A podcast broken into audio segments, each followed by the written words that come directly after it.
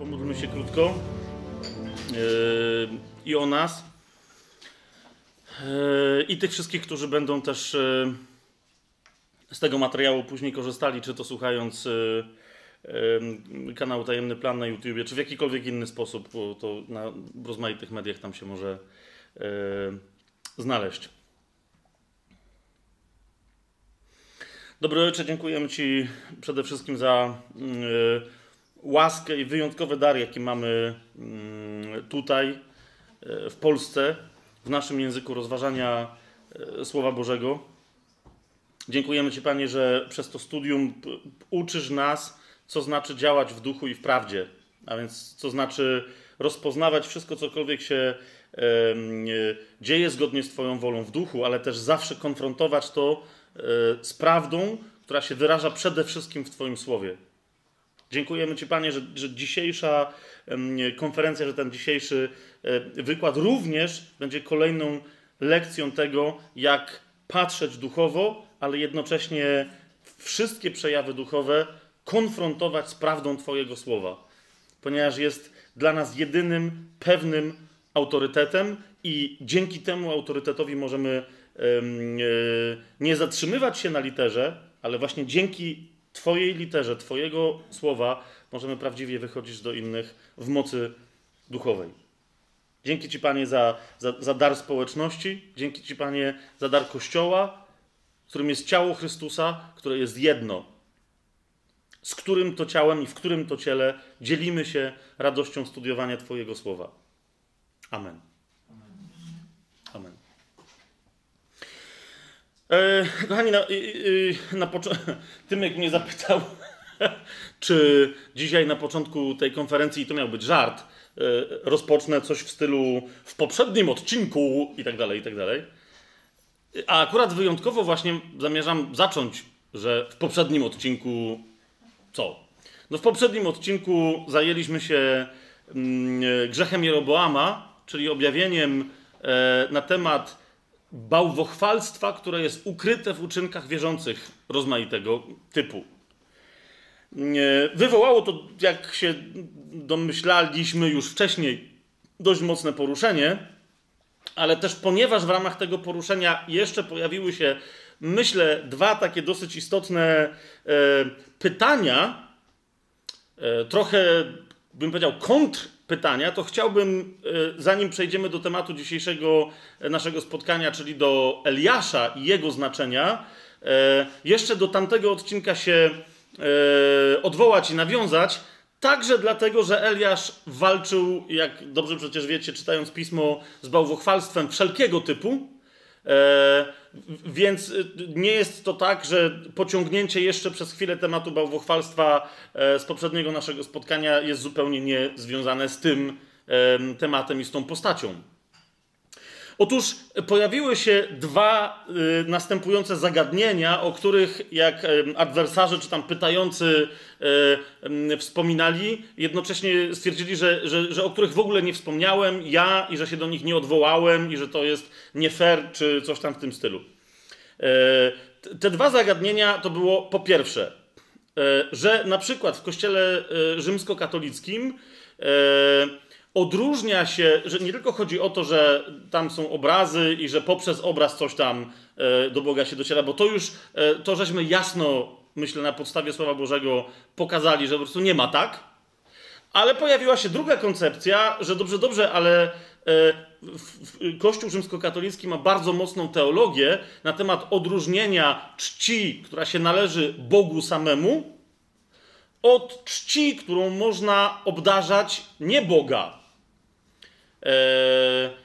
I że, czyli na przykład właśnie, że, że można też czcić, czyli i to się nazywa uwielbieniem, tak, że to jest cześć dla Boga, ale może być cześć dla świętych, dla aniołów i tam w związku z tym także no, dla obrazów, także powiedziałbym, że na przedłużeniu właśnie tej, no bo skoro wiecie, cześć nie należy się tylko Bogu, ale można ją, wiecie, porozdrabniać, no to też można w związku z tym, to już jest mój dodatek, no ale praktyka taka jest i wszyscy dobrze o tym wiemy. Można oddawać cześć ludziom również, tak? Jeżeli można się pokłonić aniołowi czy jakiemuś rzekomemu świętemu, to również można, wiecie, klęknąć przed człowiekiem i pocałować go w pierścień i tak dalej, i tak dalej, tak? Żeby zrobić jasne nawiązanie.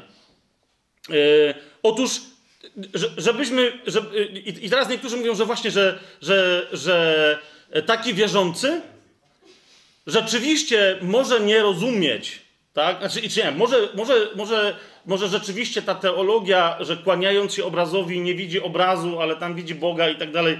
E, e, no, że właśnie, że dobrze, może tutaj jest coś zagmatwanego, tak? Ale że jakby sam fakt. E, że można oddawać cześć jakąś inną niż boską komuś lub czemuś innemu niż Bóg, jest przecież oczywisty. E, I że Nowy Testament coś tam rzekomo w tych kwestiach pozmieniał. Tak?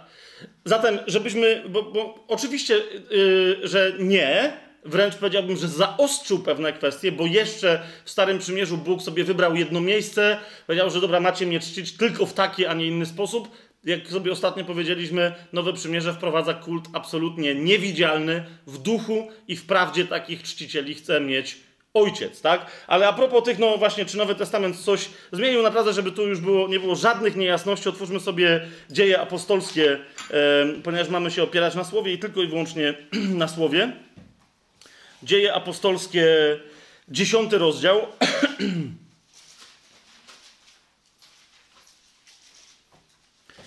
E, to jest a propos e, oddawania czci e, człowiekowi. I teraz potem jeszcze pokażemy sobie inny przykład, czyli kiedy człowiek jest jakby odebrany jako Bóg, tak? Ale chodzi mi o zupełnie normalne oddanie czci człowiekowi, nie jako Bogu. To jest bardzo istotne, tak? Jest taka konkretna sytuacja, to jest dziesiąty rozdział dziejów apostolskich, wersety 25 i 26. Korneliusz, on wcześniej miał y, widzenie, przyszedł do niego anioł, powiedział mu poszli po Piotra, a więc dla niego, jako dla poganina, w ogóle takie wydarzenie było, domyślacie się, dość mocne. A więc jeżeli Piotr już do niego przychodził, on uznał, że jest to jakaś niebywała postać. Tak? W odróżnieniu od innych, później zobaczymy wydarzeń, nie wziął Piotra za Boga. Absolutnie nie. Ale chciał mu okazać wielki szacunek, a więc e, powiedziałbym z definicji, cześć inną niż Bogu, tak? E, cześć należną człowiekowi, e, nawet powiedziałbym, że w ogóle nie religijną w tym sensie, czy nie za bardzo religijną. I zobaczcie, e, jaka jest reakcja na to Piotra. To jest e, Dzieje Apostolskie, 10 rozdział, wersety 25 e, i 26. A gdy Piotr miał wejść, Korneliusz wyszedł mu naprzeciw, padł do jego nóg i złożył mu pokłon. I teraz zwróćcie uwagę, czy Piotr przeżywa jakiś komentarz wewnętrzny typu, hmm, ciekaw jestem, czy wziął mnie za Boga, czy też może oddaje mi cześć nieboską, a więc mu wolno. Czy rozważa coś takiego? Albo na przykład, czy się pyta Korneliusza, Korneliuszu, czy ty mnie wziąłeś za Boga? Bo jeżeli tak, to, to nie, to taka cześć należy się tylko Bogu. No chyba, że mnie wziąłeś tylko za człowieka, to wtedy umówmy się, że to nie jest uwielbienie, tylko cześć i wtedy wolno ci się kłaniać. Nie! Piotr w ogóle, nie, w ogóle nie rozważa, że to są jakieś różne czci, tak? Tylko co mówi?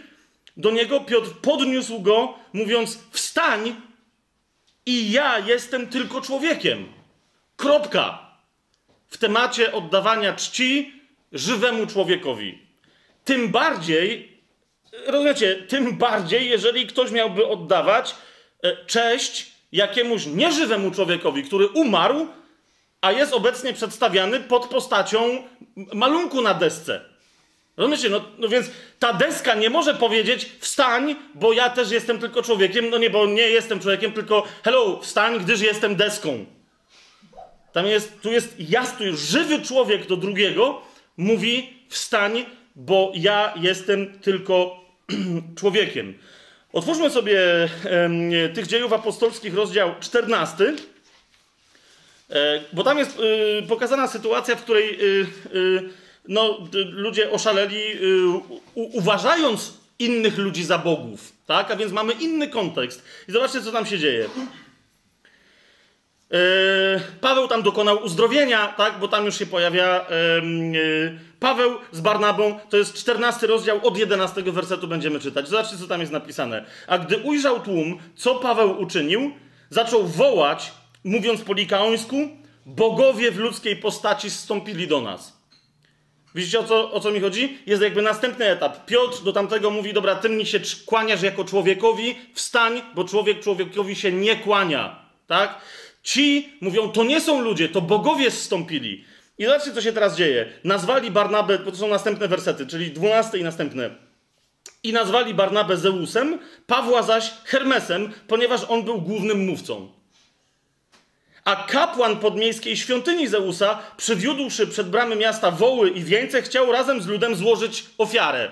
Eee, nie bardzo wiadomo, czy im, czy tym bogom, których oni reprezentowali jako niby zstąpieni Zeus i Hermes, ale gdy to usłyszeli apostołowie Barnaba i Paweł, rozdarli szaty swoje i wpadli między tłum, krzycząc i wołając: Ludzie, co robicie?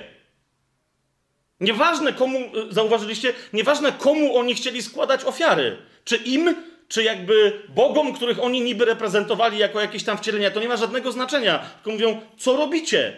I ich odpowiedź jest taka sama jak Piotra. I my jesteśmy tylko ludźmi, takimi jak i wy. A to, co się tu dzieje, to jest, zwiastujemy wam dobrą nowinę, abyście się odwrócili od tych marnych rzeczy, właśnie od składania ofiar, od, y, wiecie, wieńców, pochodów, procesji, od, te, od tych wszystkich marnych ofiar, żebyś, y, od tych wszystkich marnych rzeczy, żebyście się od nich odwrócili, a nawrócili do kogo? Do Boga żywego, który stworzył niebo i ziemię i morze i wszystko, co w nich jest. Dość, przyznacie, jasny przekaz. Tak? Żadnego kłaniania się. I teraz e, 13 rozdział, e, e, nie 13 rozdział, tylko objawienie, e, 19 rozdział. Dla już całkowitej pewności, żebyśmy e, ją w tej kwestii mieli, bo niektórzy mówią, że no dobra, to tu okej, okay, ale przecież aniołowie, a święty to jest, bo Piotr był na ziemi, jeszcze nie umarł, ale teraz poszedł do nieba i on jest tam świętym, który coś może ja już pomijam kwestię, że zauważcie, jeżeli na przykład dzisiaj 50 osób na świecie, jedna w Chinach, jedna w Afryce, jedna w Polsce, jedna w Stanach Zjednoczonych i tak dalej, jeżeli 50 osób na świecie modli się do świętego, nie wiem, Nepomucena i on mógłby rzeczywiście słyszeć te wszystkie modlitwy, to zwróciliście uwagę, że w zasadzie już jest prawie Bogiem. O ile nie Bogiem, bo jest przynajmniej e, w odniesieniu do Ziemi dość wszystko słyszący na jakiej podstawie miałoby tak być. Tak? To jest, y, już pomijam, ale dobra, zostawmy dowody logiczne, tylko 19 rozdział objawienia y, Janowego i 10, i 10 y, werset. Tam jest anioł, tam oczywiście ten anioł jest wcześniej przedstawiony, więc to teraz nie będziemy całego kontekstu, bo to każdy jak sobie będzie chciał to doczytać, to sobie zobaczy, co to za anioł. W każdym razie stoi przed Janem, który ma całe to objawienie anioł. E, on jest dosyć potężny, bo tu objawia tajemnice Boże i w tym 19 rozdziale, w 10 wersecie Jan uznał, że wobec takiego anioła trzeba się pokłonić. Tak? W związku z tym pisze, i tu już y, cytuję, i upadłem mu do nóg, żeby mu oddać pokłon. A on rzecze do mnie, nie czyń tego. Tak? To mówi anioł i to potężny anioł mówi, nie czyń tego. Jam współsługa twój i braci twoich, którzy mają świadectwo Jezusa. I teraz na przedłużeniu tych wszystkich rzeczy, które tu przeczytaliśmy, ten anioł wreszcie mówi e, wprost, tak jakby trzeba było mówić wprost, wiecie, Janowi, tak? Ale mówi mu wprost, Bogu oddaj pokłon, tak? Jakby w domyśle Bogu samemu, człowieku, nikomu innemu. Nigdzie w Biblii nikt nikomu, niczemu innemu, pod żadnym pozorem, pod żadną nazwą, pod żadnym usprawiedliwieniem nie oddaje czci z sensem. Zawsze, kiedy dochodzi do tego rodzaju działania, zawsze to działanie jest uznane przez Boga za bezsens za bałwochwalstwo, które, które nazywa nierządem, który uważa zresztą Słowo Boże w wielu miejscach za znacznie gorszy niż nierząd natury, wiecie, fizycznej, seksualnej. Tak? Jeżeli to są ludzie, którzy wierzą w Boga, a kłaniają się komukolwiek innemu lub czemukolwiek innemu, to jest jednoznaczne. Tak? Jam współsługa Twój i braci Twoich, którzy mają świadectwo Jezusa, Bogu oddaj pokłon. I mówi to żyjącemu prorokowi, żyjąca istota duchowa, która nie jest człowiekiem, tak? którą on widzi i która mu się objawia. Nie figurka anioła, nie obraz świętego anioła. Nie, żywy anioł mówi mu: wstań. Nie rób czegoś, co należy się tylko Bogu. Czy anioł tu go zapytał, jeszcze raz, naprawdę już sarkastycznie to powtórzę, ale celowo mnie serce boli, jak o tym mówię. Tak? Czy anioł go zapytał, hmm, rozróżnijmy. Czy cześć, którą mi od naprawdę uważa, że czy jest uwielbieniem, czy jest też czcią, która jest należna? Nie ma takich rozróżnień. Bogu oddaj pokłon, kropka. Mamy jasność w tej kwestii? Jeżeli, oczywiście, e, jeżeli ktoś de facto w ramach swojej wiary twierdzi, że opiera się na Słowie Bożym, ale posiada autorytety inne niż Słowo Boże, którym pozwala się dezinformować, którym pozwala obniżać autorytet Słowa Bożego na zasadzie, dobrze, Słowo Boże rzeczywiście tak mówi, ale mamy, nie wiem, dwutysiącletnią tradycję, coś tam, coś tam jeszcze, to, to znaczy, że Pismo Święte jest tam tylko jak aktor trzecioplanowy, a nie ma żadnego autorytetu. A więc to jest cały czas walka o autorytet e, Słowa Bożego, tak? Które jest jedyne. Jasne? Wszystkie inne nauczania, które mówią dobrze, Słowo Boże tak mówi, ale każde to ale jest zaprzeczeniem e, Słowu Bożemu. Jeżeli gdzieśkolwiek ktoś cytuje Słowo Boże, albo mówi dobrze, cała Biblia o czymś krzyczy, ale to to ale oznacza, że ten ktoś nie wierzy w autorytet Słowa Bożego i nie wiadomo po co się na autorytet Słowa Bożego powołuje. E, pomijam już argumentację, że przecież gdyby ktoś był bałwochwalcą, to by się w ogóle, w ogóle e, e, Pismem Świętym nie posługiwał. Wiecie, Pan Jezus jak przyszedł kusić, jak szatan przyszedł kusić Pana Jezusa, to się posługiwał tylko i wyłącznie cytatami z Pisma Świętego. Tak? Tylko i wyłącznie, żeby potwierdzić swoje, swoje tezy oraz to, do czego nakłaniał Jezusa. Tak? Więc tu zupełnie to pomijmy. To, że ktoś cytuje Pismo Święte, jeszcze nie znaczy, że jest w nim w jakiejkolwiek zgodzie. Może być wręcz przeciwnikiem, czyli szatanem. Tak?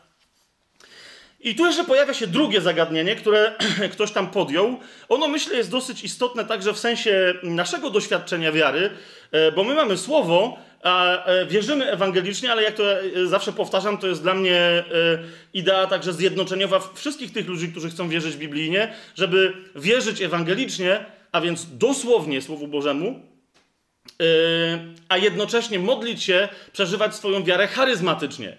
Tak? E, I tu niektórzy mówią, no właśnie, e, jeżeli tak, a tu my mamy więcej znaków, tam jest ogień, e, a najwięcej w ogóle znaków i cudów to się przecież przy obrazach odbywa. Taka jedna z tych osób, które po ostatniej konferencji jakąś tam rozmowę podjęła, to był jej argument. Tak? Że, że przecież zobacz na te wszystkie wota, które wiszą w tym sanktuarium, w tamtym, przy ikonie takiej, przy figurze jeszcze jakiejś, w pieczarze i, w, i przy źródełku i jeszcze przy czymś. Tak?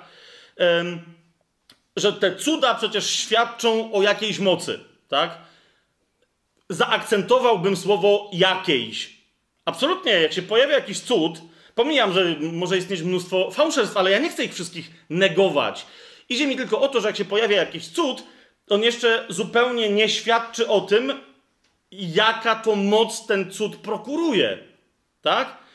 I nie tylko idzie mi o to, że jak patrzymy na sam koniec Pisma Świętego, to na samym końcu, tuż przed przyjściem Pana Jezusa, pojawi się największy fałszywy cudotwórca wszechczasów, czyli Antychryst który jest e, e, wraz ze swoim fałszywym prorokiem, tak? I objawienie wyraźnie mówi, że, że, że będzie wręcz wysyłał demony, tak? Te, które objawienie opisuje jak ropuchy, które się rozejdą po, e, trzy, które się rozejdą po całym świecie i będą, nie tylko on będzie dokonywał znaków, ale te demony będą dokonywać, e, będą czynić znaki i cuda. Tak? Więc to będą e, znaki fałszywe, ale teraz chodzi mi o co? Że Słowo Boże od samego początku mówi o tym, że każdy cud, każdy znak, każde proroctwo, nawet jeżeli się spełni, nadal musi być konfrontowane z czym? Z tym, ze Słowem Bożym. Czy prowadzi do tego, o czym mówi Słowo, czy od tego odprowadza, czy prowadzi do tego, żeby się pokłonić samemu Bogu, czy od tego odprowadza. A zatem nie posłużę się tym klasycznym argumentem, że przyjdzie antychryst i będzie robił cuda, ale chcę wam pokazać, że Stare Przymierze w zasadzie od samego swojego początku, od Tory, od Pięcioksięgu, wyraźnie, wprost o tym mówi. Otwórzmy sobie, bo jest więcej tego typu fragmentów, ale doskonałe podsumowanie znajduje się w Piątej Mojżeszowej. Wiele osób w ogóle nie zna tego fragmentu, albo czytają i gdzieś go sobie pomijają. Tekst jest... Yy no, no nie wiem, co trzeba mieć e, niepoustawiane w sobie czy w swojej głowie, żeby go nie zrozumieć. Otwórzcie sobie piątą Mojżeszową, czyli Księgę Powtórzonego Prawa. E, to jest dwunasty rozdział.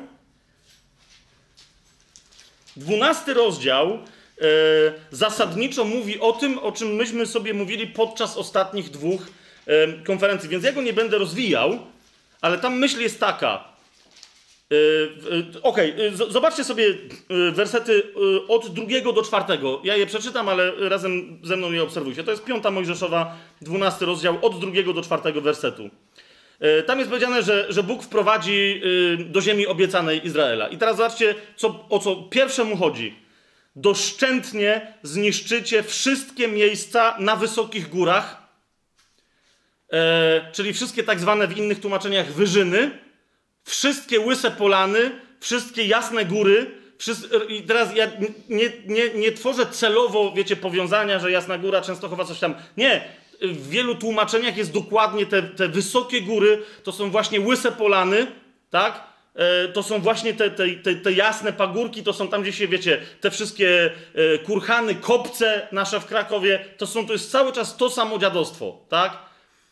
tworzenie sztucznej wyżyny, więc doszczętnie zniszczycie wszystkie miejsca na wysokich górach, na pagórkach i pod każdym zielonym drzewem, gdzie służyły swoim bogom narody, którymi zawładniecie. To jest pierwsze. Wszystkie kapliczki, wszystkie aszery, wszystkie dziadostwa. Trzeci werset. Zburzycie ich ołtarze, a więc nie tylko tak zwany y, folklor ludowy, wiecie, i religię taką ludową, ale następnie religię zorganizowaną. Zburzycie ich ołtarze, potłuczecie ich pomniki, popalicie ich święte drzewa, porąbiecie ich podobizny rzeźbione i zetrzecie ich imię z tego miejsca. Tak? Jakby nie wystarczy. Bardzo szczegółowy opis, co się dzieje. I teraz dlaczego? Czwarty werset. Dla Pana, waszego Boga, nic takiego nie uczynicie. Widzicie to zapisane? Dla Pana, waszego Boga, nic takiego nie uczynicie. Zobaczcie werset 30 y, w tym samym rozdziale i 31, kończący cały ten rozdział. E, strzeż się, abyś nie wpadł w sidła za nimi, za tymi narodami, które idziesz zawładnąć, tak? Bo tam Bóg cały czas o tym mówi. Strzeż się, abyś nie wpadł w sidła za nimi po ich wytępieniu sprzed oblicza Twojego i abyś nie zapytał o ich bogów, ale teraz zwróćcie uwagę, mówiąc, Podobnie jak te narody służyły swoim bogom, tak i ja uczynię. Krótko mówiąc, już tutaj Bóg mówi, że nawet ludzie, którzy będą chcieli czcić moje imię, prawdziwe, jedynego prawdziwego Boga, będą mieli pokusę, żeby to robić podobnie jak poganie. Tylko żeby powiedzieć, ja jestem lepszy, bo ja czczę prawdziwego Boga. Dla kogo ty palisz, palisz kadzidło? Dla Buddy. Yy, a, a dla kogo ty idziesz w pielgrzymce do Mekki? Dla Allaha. A widzisz, to jesteś ciupasem. Bo ja co prawda palę kadzidło, ale dla Matki Boskiej, bo jest miesiąc różańcowy, a to jest czczeniem Boga, a w pielgrzymce idę do Częstochowy również, żeby oddać cześć Bogu. Chodzi o to, że ludzie patrząc na to z boku nie widzą żadnej różnicy między chrześcijaństwem a innymi religiami i mówią, to wszystko zależy od kultury. Ktoś się wychował w takiej kulturze tam, tylko że nie rozumieją tego, że to, co się nazywa chrześcijaństwem, jest inną fałszywą religią, która przyjęła sobie chrześcijańskie e, Pismo Święte, e, chce czcić prawdziwego Boga, ale zakaziła się e, kultem fałszywych bogów, tak? E, formą fałszywych religii. I tego Bóg również nie chce. Zobaczcie, ten, ten 30 werset jeszcze w tym 12 wersecie, yy, w 12 rozdziale 5 Mojżeszowej. Końcówka 30 werset, wersetu, że mówi, abyś nie pytał o ich bogów, mówiąc, podobnie jak te narody służyły swoim bogom, tak i ja uczynię. Zobacz, co mówi Bóg, i to jest naprawdę, to, nie, to nawet nie jest rozkaz. U, usłysz, jak Bóg jest przejęty w swoim sercu nad głupotą i, i przerażającą nędzą takiego postępowania. Zobacz, co tu Bóg mówi. Bóg mówi: Nie uczynisz tak Panu Bogu Twojemu. Nie uczynisz, nie rób mi tak. Nie uczynisz tak Panu Bogu Twojemu, gdyż czyniły one, e, te narody, dla swoich bogów to wszystko, co jest obrzydliwością dla Pana i czego Pan nienawidzi. Każda taka rzecz, którą chrześcijanin robi, czy Żyd robi, która jest yy, niby dla Boga, ale jest taka sama, jak to, co poganie robią dla swoich fałszywych bogów, to jest coś, czego Bóg nienawidzi. Nie ma co do tego żadnej wątpliwości. Widzicie to? Żadnej wątpliwości. To, to jest obrzydliwością, pan, czego Pan nienawidzi. Włącznie z tym, on mówi, że, że, że to są, robicie te same rzeczy, które y, tamte ludy robiły, Wy mówicie, my zaakceptujemy tylko kadzidełko, my zaakceptujemy tylko figurkę, my zaakceptujemy tylko ukłon, my zaakceptujemy, ale mówi, to jest to samo, co robiły tamte ludy, a tamte ludy między innymi dla swoich fałszywych bóstw paliły y, w ogniu nawet swoich synów i swoje córki. Mówi, to jest jedna i ta sama rzecz i ja tego nie chcę. E, jak sobie przeczytacie cały ten 12 rozdział, to zobaczycie, że, że po to właśnie, żeby odciągnąć Izraela od takiego sposobu myślenia, Bóg powie, wiedząc jednocześnie o tym, że wiecie, oni będą kuszeni, zostawił im formę kultu, ale powiedział: Chcę, żebyście robili tylko to, co wam powiedziałem. W tym miejscu, w którym wam powiedziałem, tak, jak wam powiedziałem. I o tym jest cały 12 rozdział. O tym mówiliśmy w konferencji przedostatniej na temat świątyni i ostatniej na temat grzechu Jeroboama, który właśnie, który wiedząc o tym wszystkim, nadal dokonał oszustwa, ponieważ niby robił wszystko jak trzeba, ale nie tam, gdzie trzeba było. Tak? Niemniej, bo ktoś powie, no dobra, ale miało być na temat cudów. Otóż widzicie, cały dwunasty rozdział w piątej Mojżeszowej to jest księga powtórzonego prawa, jak wielu słusznie ją nazywa, tak? Przypomina najpierw o tym kontekście, Bóg mówi: Nienawidzę wszystkiego, co jest związane z religiami pogańskimi. Każdej fo formy religijności, tak? Ale teraz w trzynastym rozdziale, zobaczcie do czego do czego dochodzi. Po stwierdzeniu, że wszystko, co ja wam powiedziałem, starannie wypełniajcie.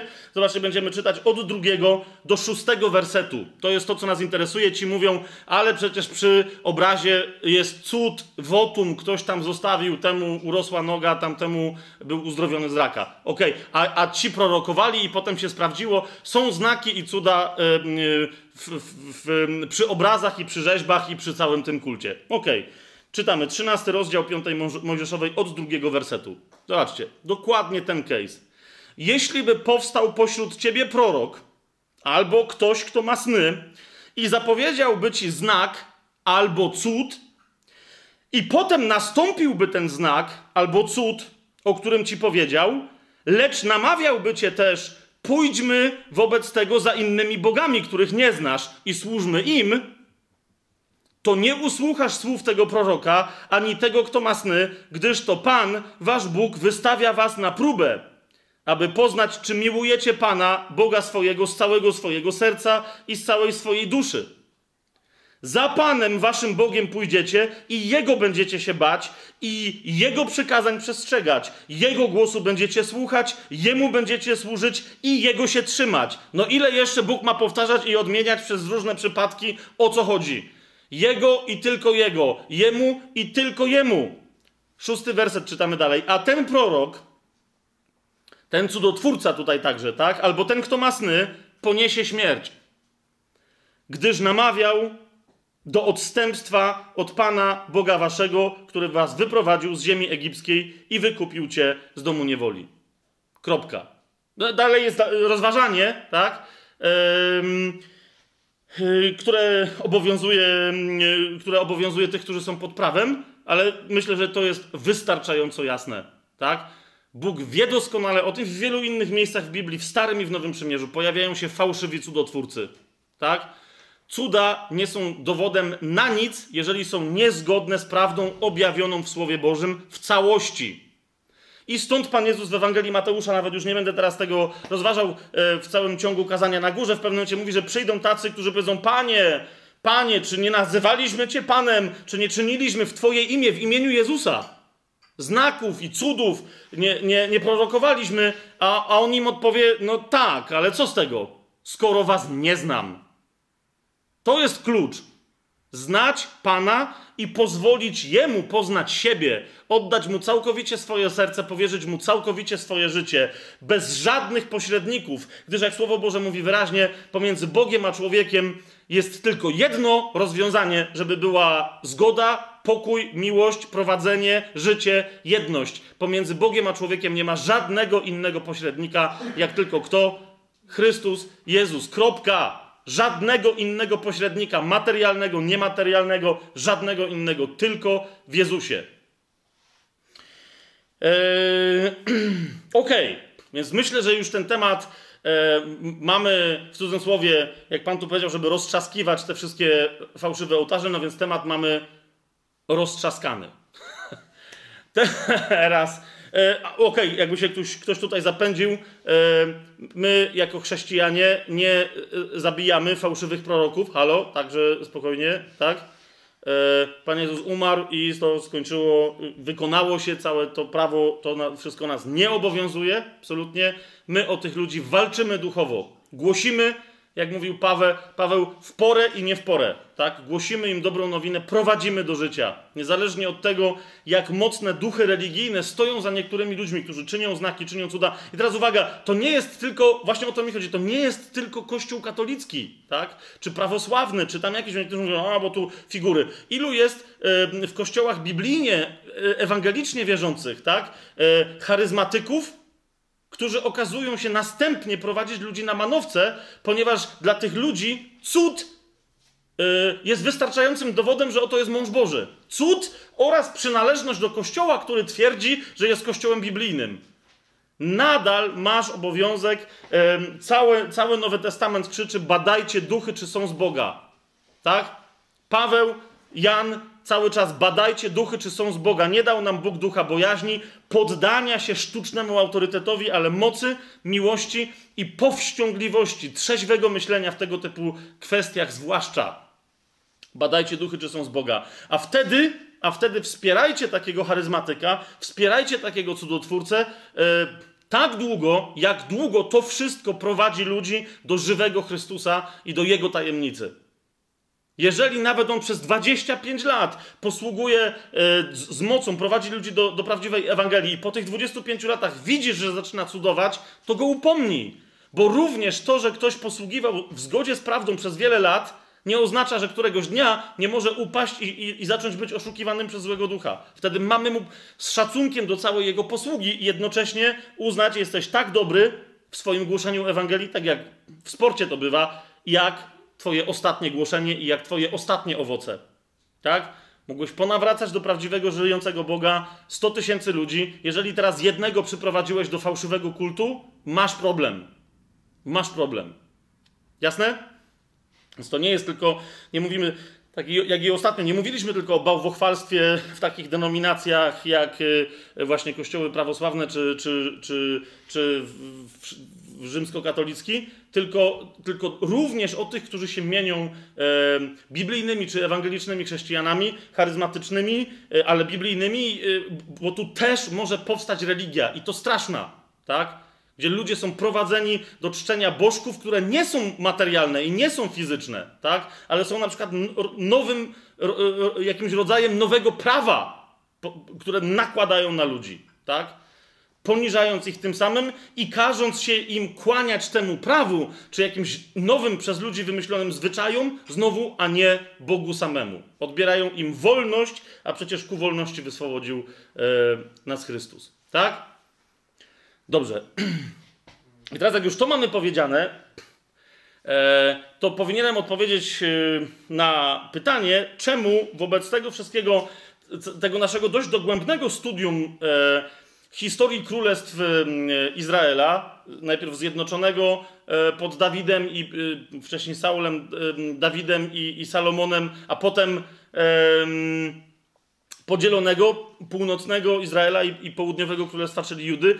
E, jak już mamy to wszystko naprawdę przy tej okazji właśnie innych królów, ten grzech Jeroboama załatwiony, to po co jeszcze, niektórzy pytają, rozważać Eliasza? Sam fakt, że jest najczęściej przywoływanym prorokiem w Nowym Testamencie, nie jest żadnym uzasadnieniem. Tak? E, jeżeli chcemy go przywołać na przykład, żeby na jego przykładzie, e, na przykład, żeby na jego przykładzie uczyć się, jak walczyć z idolatrią, to super, to już żeśmy ostatnie dwa odcinki temu poświęcili. Do czego potrzebny nam jest Eliasz?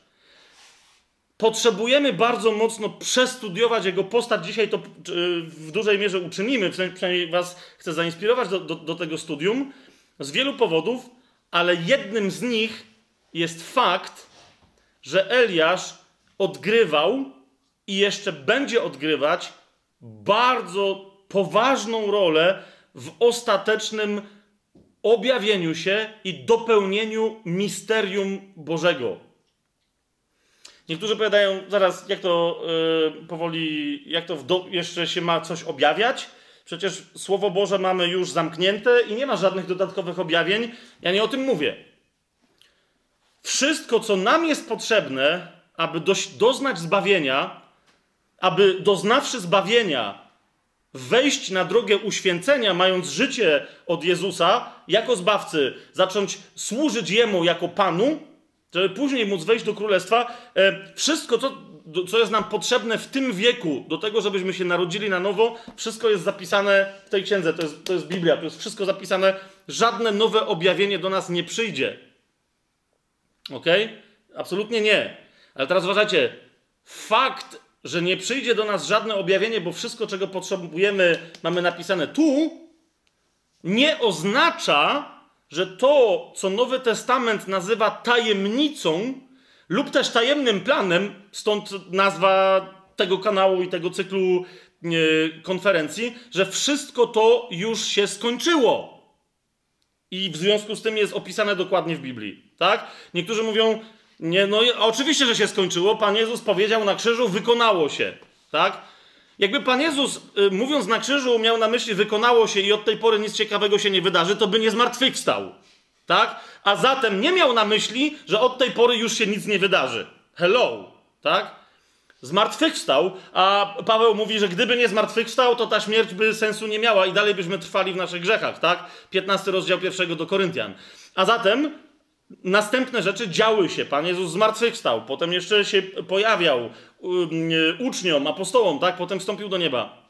Ale Słowo Boże, i to wam zaraz chcę pokazać, wyraźnie mówi, że tajemnica Boża wciąż działa, wciąż dla wielu jest tajemnicą. E, po, po, po grecku tam się pojawia słowo misterion, czyli jest misterium, i to misterium jeszcze, być może, bardzo bym chciał, na naszych oczach będzie się rozwijać.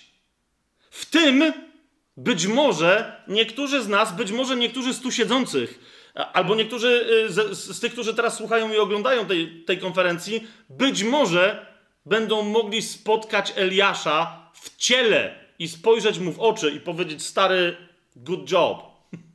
Jak to się dzieje? Najpierw zwróćmy, najpierw przyjrzyjmy się y, samemu temu, jeszcze raz, bo niektórzy potem podniosą, ok, Eliasz, Eliasz.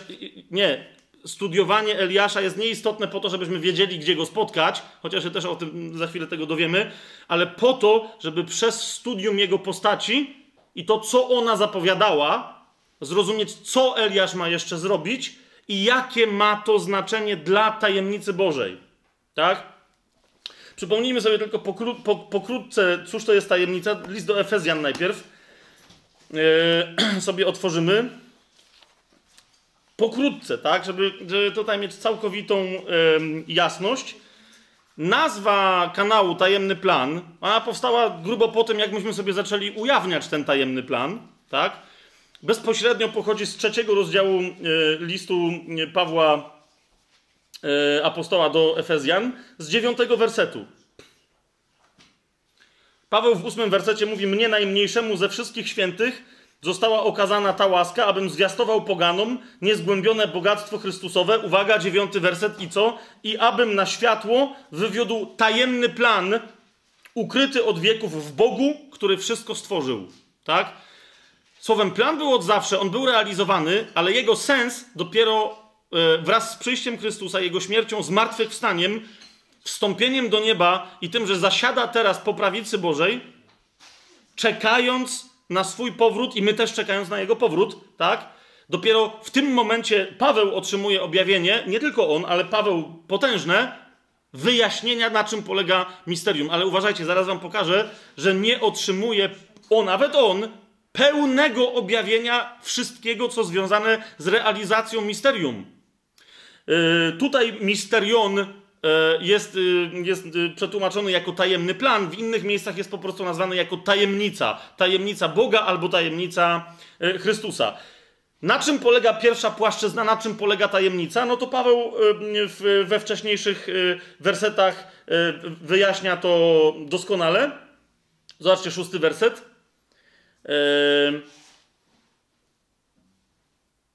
Mianowicie, że poganie są współdziedzicami i członkami jednego ciała i współuczestnikami obietnicy w Chrystusie Jezusie przez Ewangelię. To jest pierwszy poziom, pierwsze, pierwsza bezpośrednia tajemnica, i to jest tajemnica dla Żydów, która jest dla nich objawiona. Tak? Że może ktoś et, nie być etnicznie Żydem, może nie wykazać się pochodzeniem żydowskim, nie miał dziadka, babki, yy, ojca, matki, pradziadka, nie miał, ale staje się Izraelem, staje się synem albo córką obietnicy przez przyjęcie dobrej nowiny w Mesjaszu, którym jest Jezus. Tak? I o tym mówiliśmy w paru innych miejscach, jeszcze później będziemy mówić, teraz tego nie będę rozwijał. To jest, to jest jeden z aspektów tej tajemnicy. Paweł w liście do Rzymian w 11 rozdziale tę myśl potwierdza, że to jest inna rzecz, ale jakby w troszeczkę innym aspekcie, bo on mówi, to jest tajemnica dla Żydów, żeby się nie chełpili, że poganie mogą wejść z łaski, nie z wypełniania prawa, z łaski. Zresztą potem mówi, wy, my, bo Paweł jest Żydem, mówi, my Żydzi też, musimy to zrozumieć, że prawa nie da się inaczej wypełniać, jak tylko najsamprzód będąc zbawionym i nowonarodzonym z łaski, ale jednocześnie za chwilę mówi, ale poganie, wy jesteście gotowi się zacząć popisywać, że jesteście lepsi od Żydów, więc chcę wam przypomnieć jedną rzecz. To jest list do Rzymian, 11 rozdział, 25 werset. To i to mówi, yy, to mówi do, yy, do yy, pogan, i teraz zwróćcie też uwagę, bo tam jest jedna na później, żebyście sobie zapamiętali, e, że nas porównuje do, do, dzikie, do dziczki, do, do, do, jak to się nazywa, zaszczepki? E, szczepki, tak? Z, z dzikiego krzewu, która jest wszczepiona w prawdziwy, e, dobrze owocujący krzew. To jest 24 werset, zobacz, on mówi, bo jeżeli ty, odcięty z dzikiego z natury drzewa oliwnego, a zatem on mówi, chcę, jeszcze raz, później to będzie dla nas bardzo istotne, tak? On mówi, jest jedno drzewo oliwne i ono jest dzikie. I to są wszyscy poganie, tak? To jest dzikie drzewo oliwne. Mówi, ty odcięty z dzikiego z natury drzewa oliwnego, zostałeś wszczepiony wbrew naturze w szlachetne drzewo oliwne, to jest w drzewo tych, którzy są Izraelem, tak? Mówi, o ileż pewniej zostaną wszczepieni w domyśle z powrotem w swoje drzewo oliwne ci, którzy z natury do niego należą. A zatem Paweł tutaj mówi: Żydzi nie przyjęli Jezusa, ale oni zostaną zbawieni, zobaczycie, ponieważ inna zasada tam będzie rządzić. Będą musieli przyjąć Jezusa, nikt tam łaski nie robi, tak? Ale tam historia potoczy się nieco inaczej. Oni są teraz rozłupani jak szlachetne drzewo oliwne, żeby, żebyście wy mogli być wszczepieni w obietnice, które Bóg złożył dla swoich dzieci. I, i tu mówi, zobaczcie, 25 werset. A żebyście więc nie mieli zbyt wysokiego o sobie mniemania, chcę wam, bracia, odsłonić te tajemnice. I teraz to mówi, do, to jest list do Rzymian, a więc mówi do Pogan. Zatwardziałość przyszła na część Izraela aż do czasu, gdy poganie w pełni wejdą. A więc jeszcze raz, e, jak czasem krytykujemy pewne, ja osobiście krytykuję pewne postawy Żydów, to nie dlatego, żebym miał coś albo chciał atakować Izraela, tak?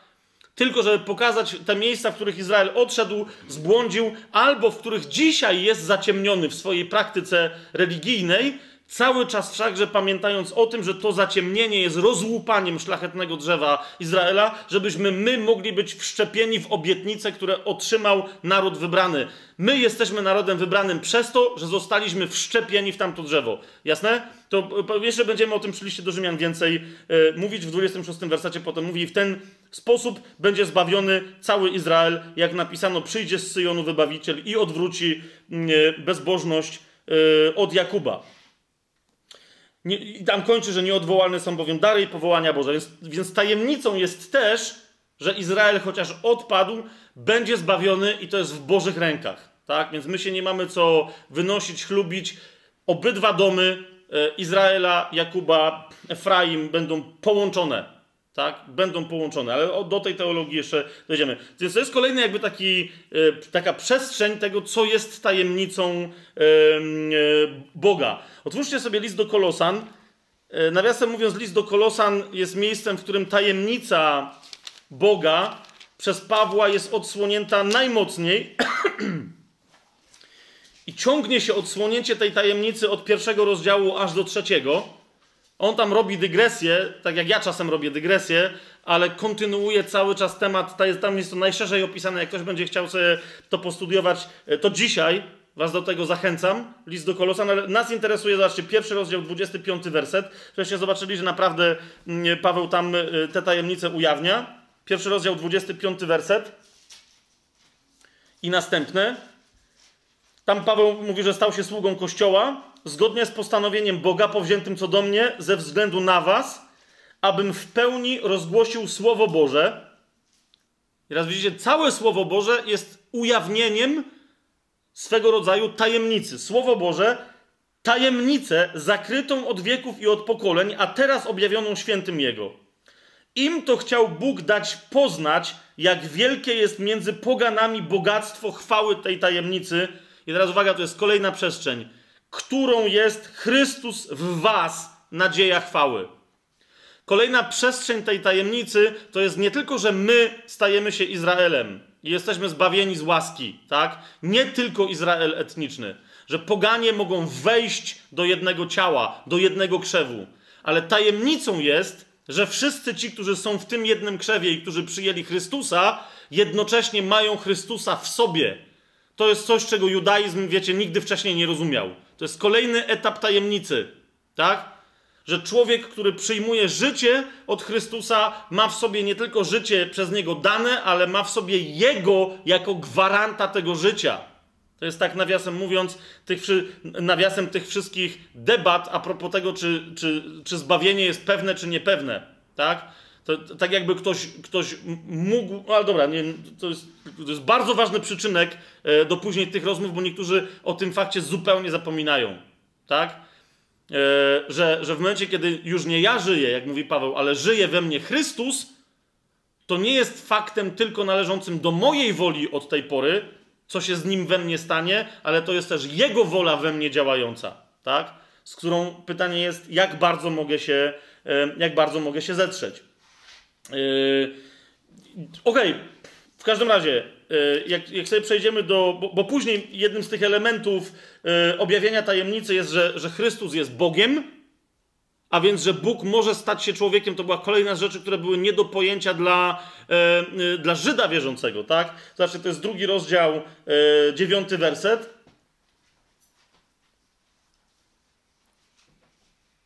Chrystus, w nim mieszka cieleśnie cała E, pełnia boskości. I teraz, bo mówię, bo to się, to, to, się wszystko tutaj rozciąga, Paweł tu tłumaczy, czemu prawo nie obowiązuje, to jest kolejny element tajemnicy i misterium Bożego, ale zobaczcie sobie trzeci rozdział, wersety trzeci i czwarty.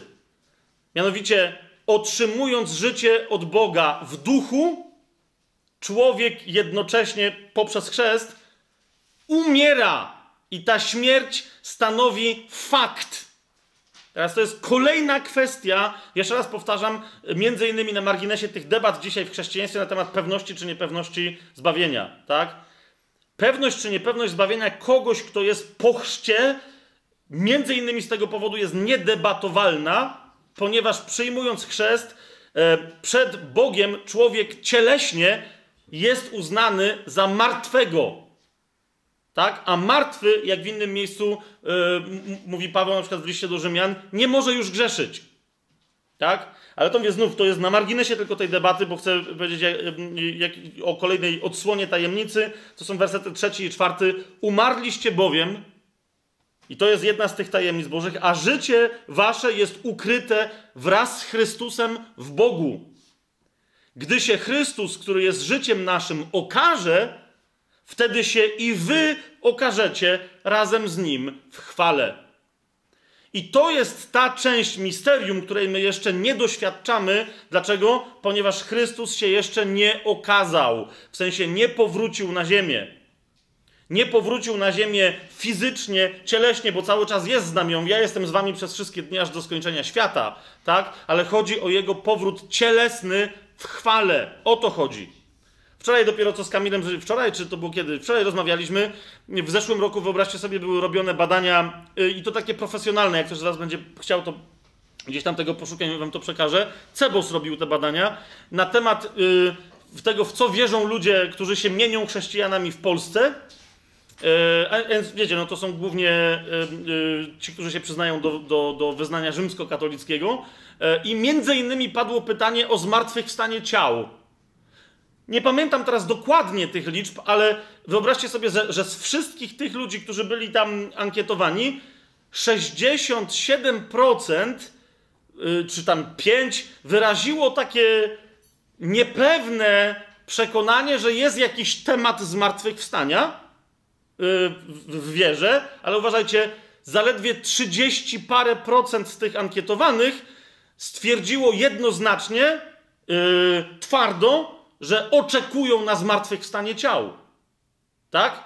Że rozumiem, ludzie, którzy po kościołach powtarzają co niedziela chociażby credo, y, pod koniec credo jest wierzę w ciała zmartwychwstanie, żywot wieczny, amen.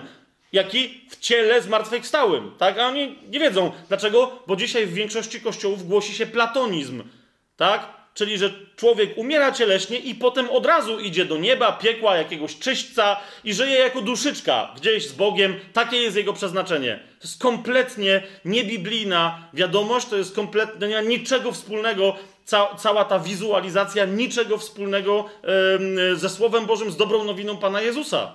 Niczego wspólnego, tak?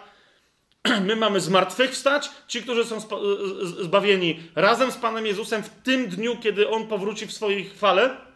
Yy, Okej, okay, potem już jest debata, czy to w tym dniu, ale to teraz nie będziemy tego rozważać. Wtedy, kiedy Pan Jezus powróci, my zmartwychwstajemy, inni zmartwychwstaną w innym czasie, na drugim sądzie. Ci, którzy zmartwychwstaną pierwszym zmartwychwstaniem, nie boją się śmierci wiecznej. Tak? Jest to jasno napisane w objawieniu. Natomiast wszystkie te wydarzenia związane z nadciągającym dniem gniewu pańskiego, o to mi chodzi, tak? Z nadciągającym powrotem Pana Jezusa, a więc także z nadciągającym naszym zmartwychwstaniem, one są objęte tajemnicą, i to uważajcie, taką, o której Słowo Boże mówi, że jest tajemnicą i ma być nieopisana. Otwórzcie sobie Księgę Objawienia, bo tu zmierzamy ten wstęp nam był bardzo potrzebny, y, żebyśmy dobrze rozumieli, czemu Eliasz jest tak bardzo istotny i zrozumienie tego, co on robił za swojego życia. Otwórzcie sobie dziesiąty rozdział objawienia y, Janowego. Tam jest, wiecie, tam się pojawiają aniołowie, trąby grzmią, tak, aż do siódmej. Teraz. Siódmy werset, zobaczcie, y, objawienie, dziesiąty rozdział, siódmy werset. Tam jest to powiedziane wprost, tak? Jest, jest w tym jednym konkretnym miejscu, kiedy e, tajemnica Boża się dokona, a więc skończy się jako tajemnica i wszystko e, od tej pory naprawdę stanie się jasne. To jest e, dziesiąty rozdział, siódmy werset. W dniach, kiedy siódmy anioł się odezwie i zacznie trąbić, dokona się tajemnica Boża dokona się tajemnica Boża. E, tu e, świetne tłumaczenie po angielsku ma, jak często zresztą to bywa, King James Bible. Tutaj e, mają, że mystery of God is finished.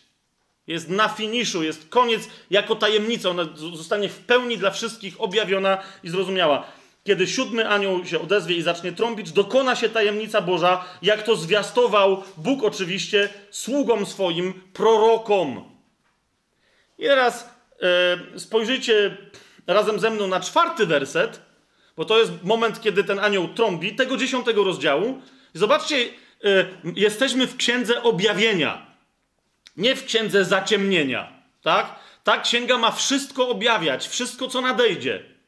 A jednak w tym jednym konkretnym momencie, kiedy jest mowa o tym, że siódmy y, y, anioł trąbi, tak? I, i misterium Boże się dopełni, nagle, zobaczcie, e, czego, czego y, prorok, apostoł Jan się dowiaduje. A gdy przebrzmiało siedem grzmotów, chciałem pisać, lecz usłyszałem głos z nieba mówiący: Zapieczętuj to, co powiedziało owych siedem grzmotów, a nie spisuj tego. Zapieczętuj to, a nie spisuj. Są pewne rzeczy, które wciąż w Biblii są zapieczętowane i nie są opisane tak, żeby e, ktokolwiek wiedział, jak zostaną przeprowadzone. Dlaczego? Ano dlatego, dlaczego no właśnie niektórzy bywa, że pytają: hej, ale czy szatan nie czyta Pisma Świętego? Czy ludzie, którzy są czcicielami szatana, czy oni nie czytają Pisma Świętego? Oni nie wiedzą, że ten mecz jest już ustawiony i że w ramach tego meczu no, oni raczej przegrywają? Widzicie, jak sobie wcześniej o tym mówiliśmy, plan Boży się ujawnia powoli, ponieważ na tym świecie szatan ma pewną swobodę działania. Taka jest umowa. Taka jest umowa przez to, że my jako ludzie e, skrewiliśmy, jak, jak się kiedyś mówiło w Nowej Hucie, i władzę i wolność, którą tu mieliśmy, oddaliśmy i podzieliliśmy się nią e, z szatanem. A ponieważ Bóg przestrzega ze swojej strony wszystkich umów, które zawiera ze swoimi istotami, to tej umowy też, też, e, też przestrzega i ją respektuje. Ale w związku z tym pewnych rzeczy nie ujawnia, także tego, co ma przyjść tuż przed objawieniem się Pana Jezusa, żeby w swojej głupocie szatan wciąż jeszcze myślał, że coś może ugrać. I on i tak zagra tak, jak Bóg i tak wie, jak on zagra. A wtedy zobaczy, on, jaką odpowiedź dostanie od Boga. To będzie szach i mat. Dobra, mat to będzie szach. Mat będzie tysiąc lat później, tak? Niemniej, być może dla nas ale być może dla tych, którzy będą w tamtym czasie żyli, ponieważ to jest jeszcze pytanie, czy Kościół, a więc czy zbawieni e, w tym, w tym ostatnim czasie, tuż przed przyjściem Pana Jezusa, w ogóle będą na ziemi. Tak? Ale my to są zagadnienia, do których, e, które szczegółowo będziemy rozważać um, chociażby przy, przy studium objawienia. Niemniej, żeby, jeżeli nawet nie dla nas, to po to, żebyśmy my następnie mogli ostrzec tych, którzy będą w, żyli w tym czasie, którzy się mogą nie załapać na y, tak zwane y, porwanie czy pochwycenie Kościoła, powinniśmy y, zgłębiać postać Eliasza, ponieważ ona właśnie jest jedną z tych zapieczętowanych, ale nie do końca postaci. Tak? Otóż um, Eliasz, i to nie jest tylko kwestia e, objawienia czy Nowego Testamentu, ale to jest kwestia zapowiedzi jeszcze w Starym Przymierzu, został ogłoszony jako ten, który ma nadejść przed powrotem Chrystusa. E, niektórzy mówią przed przyjściem Chrystusa. Zaraz sobie ten temat e, rozbijemy. On się tutaj pojawia, jak zobaczycie, jedenasty rozdział, trzeci werset, i za chwilę tu będziemy, wrócimy szczegółowo, ale tylko ten trzeci werset, tak? On się tutaj pojawia e, w sposób nie tak tajemniczy, jak niektórym się wydaje, e, jako jeden z dwóch świadków, czy po grecku martyrów, którzy się, czy także męczenników, którzy się tu pojawiają, tak? I dam dwom moim świadkom moc i będą odziani w wory, prorokowali przez 1260 E, dni. To jest dokładnie ten sam czas, który macie wcześniej przedstawiony jako w drugim wersecie, jako 42 e, miesiące, e, kiedy to poganie będą deptać i cała władza antychrysta ujawni się w sposób szkaradny w Jeruzalem. Tak? Ale teraz ktoś powie, dobrze, skąd w ogóle taka koncepcja? Tak? Skąd w ogóle koncepcja że Eliasz ma wracać, co w ogóle, o czym my tu rozmawiamy. Więc sięgnijmy najpierw do tego tekstu, który, że tak powiem, włożył w ogóle kij w mrowisko. E, jak wcześniej tutaj mieliśmy o tym, że Bóg te rzeczy objawiał prorokom, to w wielu miejscach, jak, jak studujecie Słowo Boże, sami dobrze wiecie, jest powiedziane o tym, że Bóg prorokom i to prorokom Starego Przymierza objawił całą dobrą nowinę. Tak? Całe Nowe Przymierze w Starym Przymierzu jest zapieczętowane i zalakowane. Całe Stare Przymierze w Nowym Przymierzu się ujawnia. Nawet te rzeczy, my nie znamy szczegółowego rozkładu tych wszystkich historii, które się będą działy przy siódmej trąbie, przy tego siódmego anioła, ale wciąż mamy ze Słowa Bożego na tyle istotnych podanych intuicji, żebyśmy wiedzieli, co będzie grane i co w związku z tym my mamy robić. Otóż otwórzcie sobie yy, księgę Malachiasza, to jest ostatnia księga, to był ostatni prorok prorokujący przed przyjściem Pana Jezusa. Yy, no w sensie dla proroków to wiecie, to i dzisiaj powstaje wielu. Chodzi mi o takiego proroka, który, który mówił natchniony i którego słowa zostały zapisane, ponieważ były natchnione, były głosem Boga samego. E, sugeruję, żebyśmy przeczytali dwa fragmenty, bo później, najpierw przy tej okazji chciałbym Wam pokazać, jak według mnie w ogóle powinno wyglądać studium biblijne i dlaczego niektórzy, nawet twierdząc, że studiują Biblię, wciąż wyrywają z kontekstu ym, fragmenty yy, rozmaite i, na tych fragmentach budują swoje koncepcje, podczas gdy Biblia w, w, w tych kwestiach jest klarowna. Między innymi tu przy tym rozważaniu zobaczycie, że Biblia się zapina, jak 2 plus 2 równa się 4. Tak?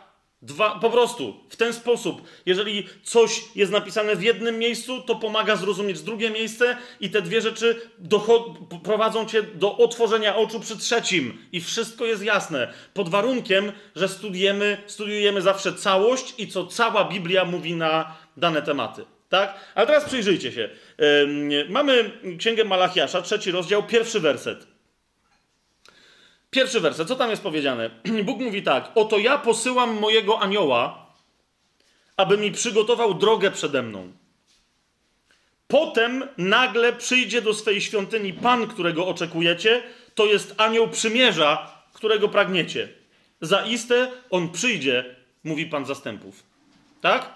Więc widzicie, E, jest zapowiedziany anioł przymierza, to między innymi z tego powodu chrześcijanie e, często o Jezusie, e, zwłaszcza przy Żydach, mówili anioł i na przykład mówili, że wierzą w anioła i wierzą w zmartwychwstanie, a wtedy faryzeusze mówili, no my też, tak? I tu chrześcijanie się uśmiechali, że no okej, okay, ale nie wiecie o jakiego anioła chodzi i że to chodzi o jego zmartwychwstanie, że to jest anioł przymierza, tak? to między innymi z tego fragmentu się to określenie, nazywanie Pana Jezusa w pierwotnym chrześcijaństwie brało. Ale zwróćcie uwagę, przed aniołem przymierza ma przejść inny anioł, który ma mu przygotować drogę. I teraz, żeby nie było żadnej niejasności, bo wiecie, czasem prorocy e, mówią tekstem, który potem trzeba rozczytywać, ale Malachiasza tekstu nie trzeba rozczytywać. Tak? Zobaczcie sobie koniec tego rozdziału, 23 werset. E, gdzie, że tak powiem, wróca, wraca do swojej myśli po dłuższej e, dygresji Malachiasz i mówi wyraźnie: Oto ja poślę wam proroka Eliasza, zanim przyjdzie wielki i straszny dzień Pana. I zwróci serca ojców ku synom, a serca synów ku ich ojcom, abym, gdy przyjdę, nie obłożył ziemi klątwą. Tak? Jeszcze raz, e, Malachiasz głosi, rozumiecie, całe wieki po Eliaszu. Tak? To jest bardzo istotne. Malachiasz głosi całe wieki po Eliaszu, ale my oczywiście wiemy, że Eliasz jest jednym z tych ludzi ze Starego Przymierza, który nie umarł. Tak? A zatem yy, żaden Żyd tu nie miał żadnego, żadnej wątpliwości, że no właśnie, pewnie po to Eliasz nie umarł. Jest to naprawdę sensowna myśl, yy, bo miał jeszcze coś do zrobienia. Zaraz zobaczycie, że naprawdę ma jeszcze sporo do zrobienia, ale też dlatego z Madzią żeśmy się śmiali, jak y, nazwać tę konferencję na YouTubie, jak potem już się pojawi. Ja mówię, że tu tytuł od początku mam jasny. Eliasz, prorok, który jeszcze nie skończył. Tak? Lub, bo potem Madzia mówi, że okej, okay, ale to może być równie dobrze prorok, który dopiero zacznie. Amen! To, co zrobił i to, co o nim wiemy ze Starego Przymierza, wierzcie mi, wobec tego, co dopiero zrobi, i za chwilę będziemy sobie o tym e, mówić, to naprawdę jest pryszczyk, tak? To jest tylko pewna figura. E, on naprawdę jeszcze nie zaczął, tak? Jak niektórzy powiadają, Eliasz jeszcze się nawet nie zaczął rozkręcać, tak? A więc, zresztą, wiecie, e, Żydzi, którzy, w sensie, ja, mówiąc Żydzi, ja cały czas mam na myśli zwykle tych, którzy wyznają judaizm, o to nie obywateli Izraela i tak dalej. E, do tej pory, znaczy, wiecie, są tak przejęci tą myślą, że przy każdej na przykład wieczerzy y, sederowej, jak jest Pascha, tak? Wyobraźcie sobie, że mają całą masę nieprzepisanych e, e, e, żadnym prawem zwyczajów związanych z przyjściem Eliasza. Żeby między innymi nie tylko pamiętać o tym, co Pan dla nich zrobił w Egipcie, ale żeby pamiętać o tym, kto ma przyjść przed Mesjaszem. Więc na przykład, tak jak wiecie, jest wieczerza wigilijna w, w, polskiej tradycji, tak? I tam się tam jakieś dania je i coś tam. Tak, Żydzi przy, przy sederze E, zostawiają jedno wolne miejsce, tylko u nas się zostawia, wiecie, dla bidnego, tak? A oni zostawiają jedno miejsce, gdyby Eliasz przyszedł. Tak? To jest sprytne, bo od razu dzieci się pytają, ale czemu, jak to, po co on ma przyjść? I tam jest takie, no bo on, jak przyjdzie, to on, po nim przyjdzie Mesjasz, tak? Oni to wiedzą. Więc gdyby przyszedł Eliasz, leje się, żeby go przywołać, leje mu się wino do, do szklanki, rozumiecie? że jakby przyszedł, to żeby wstąpił, może się napije, tak? Na przykład drzwi się wtedy nie zamyka. Na, e, zupełnie e, w czasie całego tego wieczoru, bo gdyby przyszedł, a ktoś nie usłyszał pukania, to żeby se sam wszedł, tak? Żeby czasem nie przegapić jego przyjścia, tak? Są zwyczaje, ale akurat te są dosyć fajne i one są właśnie z tym związane. Oto ja poślę wam proroka Eliasza. Ale teraz tu uważajcie. Teraz tu uważajcie. Przez to, że w pewnym momencie pojawiło się, e, pojawiła się rebelia, antyboża rebelia wśród chrześcijan, tak? której już Nowy Testament zapowiadał, że ona już, już w tamtych czasach, kiedy, kiedy pisma Nowego Testamentu powstawały, już była i ona się potem rozwijała. Pojawiła się rebelia, której jedny, jedną z twarzy tej rebelii było alegoryczne rozumienie Pisma Świętego. Tak? Czyli wiecie, że to są figury pewne, ale takie, że one nie, ma, nie zapowiadają jakiegoś tam konkretu, tylko to są takie, takie poetyckie figury, metafory, przenośnie. To niektórzy uczepili się pewnych fragmentów, w Nowym Testamencie zwłaszcza, żeby powiedzieć, e, ale ej, już nie ma na kogo czekać, Żydzi są w ogóle tępi, dlatego że Eliasz już przyszedł. I był to Jan Chrzciciel. Co więcej, Osobiście słyszałem parę kazań, ba, pamiętam jedno moje jeszcze jako kleryka jezuickiego i bardzo serdecznie tych, którzy go słuchali, przepraszam. A jeżeli tam ktoś teraz pamięta to kazanie, przepraszam. Ale potem słyszałem, już wiedząc o tym, co jest grane, że to nie jest tak, wciąż słyszałem takie kazania. I nie tylko w kościele e, rzymskokatolickim, tak? Jeszcze, jeszcze w innych miejscach, w których dokładnie ten temat powraca, tak? Że Eliasz już przyszedł, że sam Pan Jezus to potwierdził i że pokazał, że Eliaszem był Jan Chrzciciel. Okej, okay, sprawdźmy to sobie uczciwie, otwórzmy sobie Ewangelię e, Mateuszową, jedenasty rozdział. Tam jest ta sytuacja, jak pamiętacie, kiedy e, Jan Chrzciciel przysyła, jak słyszy, co, co Jezus robi, to przysyła do niego uczniów i się pyta, czy ty jesteś tym, który miał przyjść, tak? Jezus udziela mu odpowiedzi, idźcie i oznajmijcie Janowi, ale wobec tłumu, który był świadkiem tego wydarzenia, bo tam stoi cały tłum ludzi, widzą, że przyszli uczniowie Jana, tak jakby Jan nie był pewny, czy to jest rzeczywiście Mesjasz, czy nie, a on tylko chciał, żeby jego uczniowie się upewnili. Jezus mu odpowiada zgodnie ze Słowem Bożym, ale cały czas stoi dookoła tłum, dosyć tępy i mówi, e, czyli co?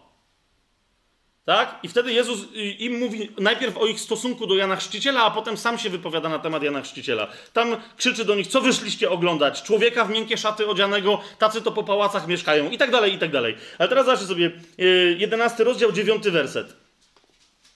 Jak już y, upomina, y, upomina y, Jezus cały tłum, nawiasem mówiąc, wiecie, Jan wtedy już siedzi w więzieniu i ci wszyscy ludzie, którzy chodzili się chrzcić do Jana, zwróćcie uwagę, oni tam stoją, wielu z nich, i nie, nic, nawet palcem nie chcą kiwnąć, żeby, żeby mu pomóc w tym więzieniu.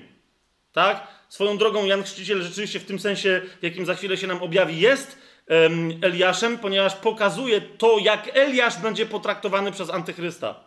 Tak? Ale to o tym za chwilę. I teraz zobaczcie, dziewiąty werset.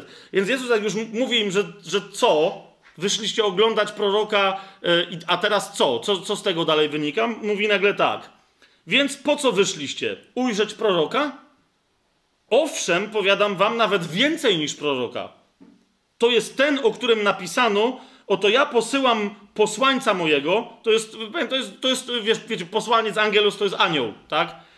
Po, po prostu. Oto ja posyłam anioła mojego przed tobą, który przygotuje drogę twoją przed tobą.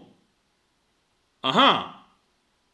Czyli Jezus mówi, y, że Jan Chrzciciel to jest Eliasz. E, bo powołuje się na ten fragment e, z Malachiasza. Kontynuuje. Zaprawdę powiadam wam, nie powstał z tych, którzy z niewiast się rodzą, większy od Jana Chrzciciela. Ale najmniejszy w Królestwie Niebios większy jest niż on.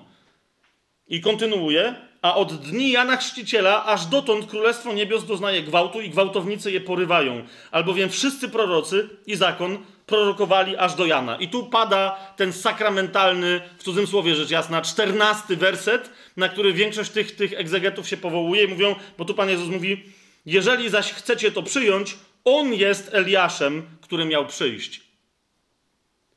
No więc y, mówią, tyle, dziękuję bardzo. I na tej podstawie, rozumiecie, całe nauczania są także, że tak powiem, przeciwne dosłownemu rozumieniu objawienia, Księgi Objawienia Janowego, tak? celowo, że zaraz to nie może być tak. Otóż najpierw bym powiedział 15 y, y, werset. Tak? I to jest takie upomnienie do wszystkich, którzy sobie czytają Pismo Święte. Kto ma uszy, no to niechże słucha. Tak? Ponieważ zanim Pan Jezus powiedział, 14 werset, On jest Eliaszem, który miał przyjść, e, posługuje się formułą bardzo, to jest y, przetłumaczona na grecki, ale bardzo w hebrajskim istotną tak? Mianowicie, tu jest to przetłumaczone, jeżeli zaś chcecie to przyjąć, on jest Eliaszem, który miał przyjść, tak? E, to, tam dosłownie, dosłownie jest powiedziane, jeżeli, jeżeli macie wolę przyjąć w domyśle to, co to znaczy, on jest Eliaszem, który miał przyjść. Ale nie będę się teraz y, roztrząsał, to rozumiecie, nad tym fragmentem, y, że naprawdę nawet z tego fragmentu widać, że Pan Jezus coś innego chce powiedzieć, niż że e, Eliasz miał przyjść symbolicznie i Jan Chrzciciel to proroctwo wypełnił. Pan Jezus y, co innego, nawet tutaj to widać i to wam tylko demonstruję, ale po prostu wystarczy czytać dalej Pismo Święte, żeby wiedzieć, że Panu Jezusowi o coś innego w, y, w tym porównaniu Jana Chrzciciela do Eliasza chodziło. Otwórzmy sobie, mm, w ogóle inaczej, może, może tak. Zanim pójdziemy dalej i zobaczycie to, że Pan Jezus mówi, że Eliasz jeszcze przyjdzie, ten prawdziwy Eliasz, tak? To, jedno, to, to jeszcze raz, ja wielokrotnie o tym mówiłem, że w hebrajskiej myśli, w myśli zatem Biblii, Starego Przymierza proroctwo polega nie tylko na tym, że ktoś mówi, że coś się stanie i potem to się stanie, ale na przykład, że demonstruje jakiś ciąg, jakiś wzorzec, że jak się coś ma dziać. I następnie, zanim to coś, co jest zapowiedziane, zrealizuje się dosłownie, a więc literalnie, po drodze jest realizowane na potwierdzenie, że tak się ostatecznie stanie w różnych, y, że tak powiem, figurach. Jest jasne to, to, to co ja mówię? Um, Okej, okay, to będzie to z drugiej strony y, przykład, ale to jest dobry przykład. Otwórzcie sobie pierwszy list Janowy. Dosłownie na chwileczkę, bo to jest ważne, żebyśmy to y, zrozumieli. Pierwszy list Jana. Yy, drugi rozdział.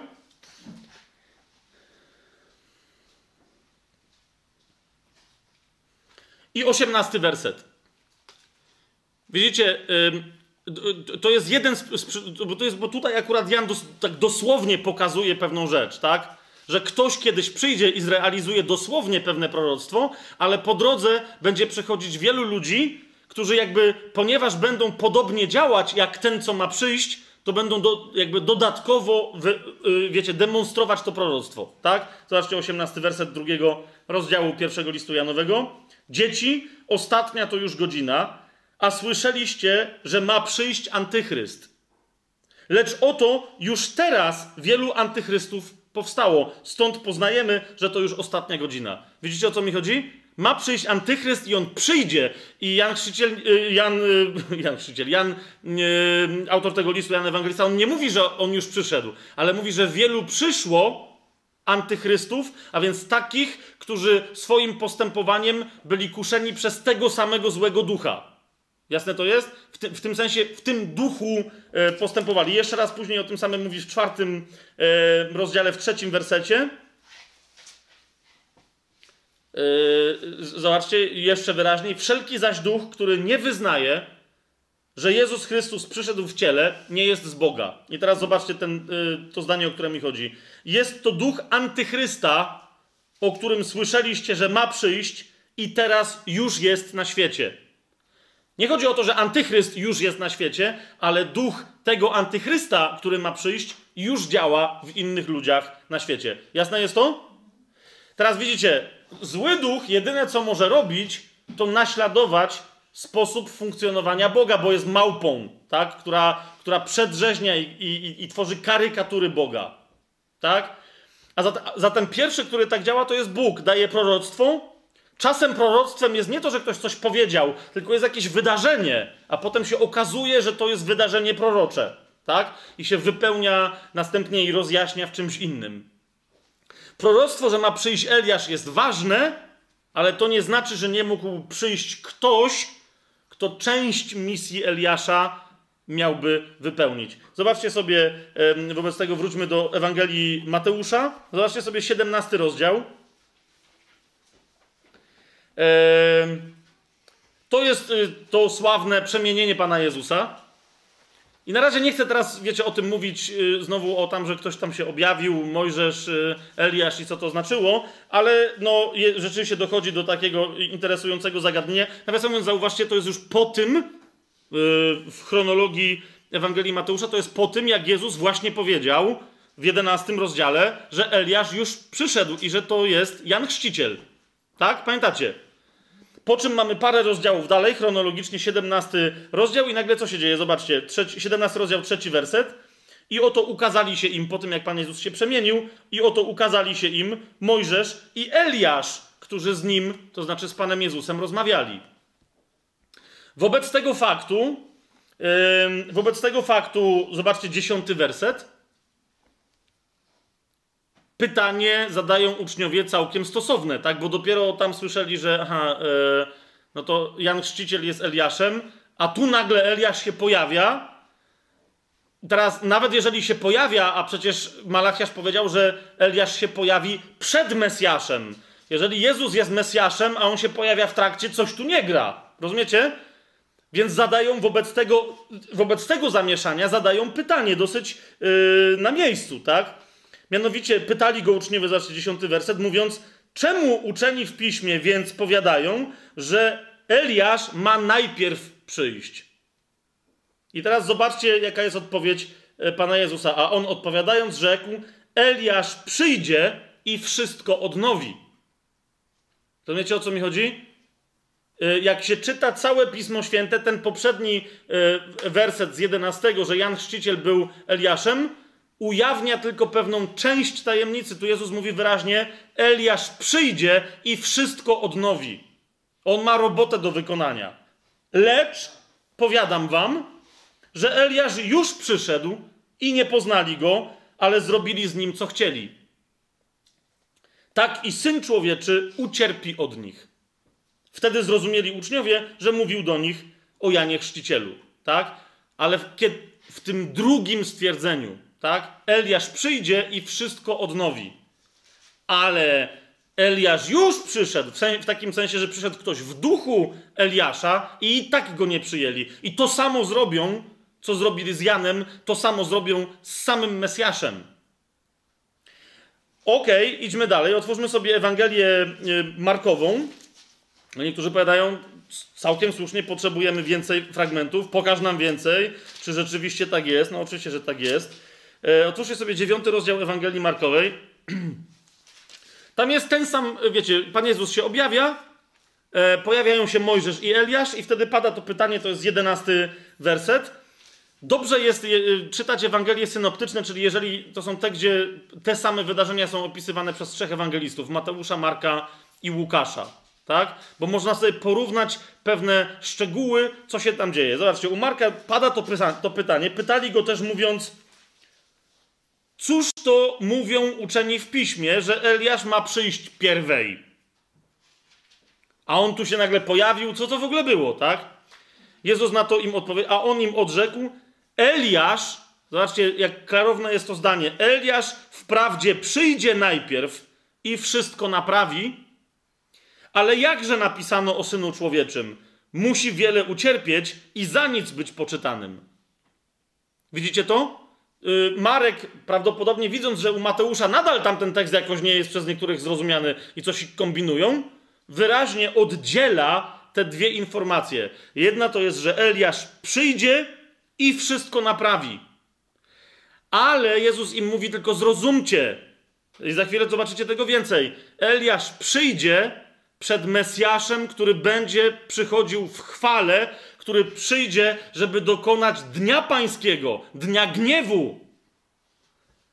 A Jezus tutaj przyszedł nie jako Hamashia ben Dawid, jako Mesjasz, syn Dawida, ale póki co jako Hamashia ben Josef, jako, jako, jako Mesjasz, syn Józefa, jako Mesjasz cierpiący. Sam, pamiętacie, nie będziemy teraz tego czytać, w Ewangelii Łukasza jest, jak w Nazarecie, nawiasem mówiąc, przy tamtej okazji również zdenerwował całych, wszystkich swoich ziomków z całego miasta, tak, że go chcieli zabić, powołując się na Eliasza. To jest, ale to jest inny temat, to będzie przy, yy, jak będziemy Ewangelię Łukasza rozważać. Chcieli go zrzucić w, w przepaść. Pamiętacie to czy nie? Bo jak nie, to, to, to, to zaraz yy, przeczytamy. Okej, okay, dobra. W każdym razie...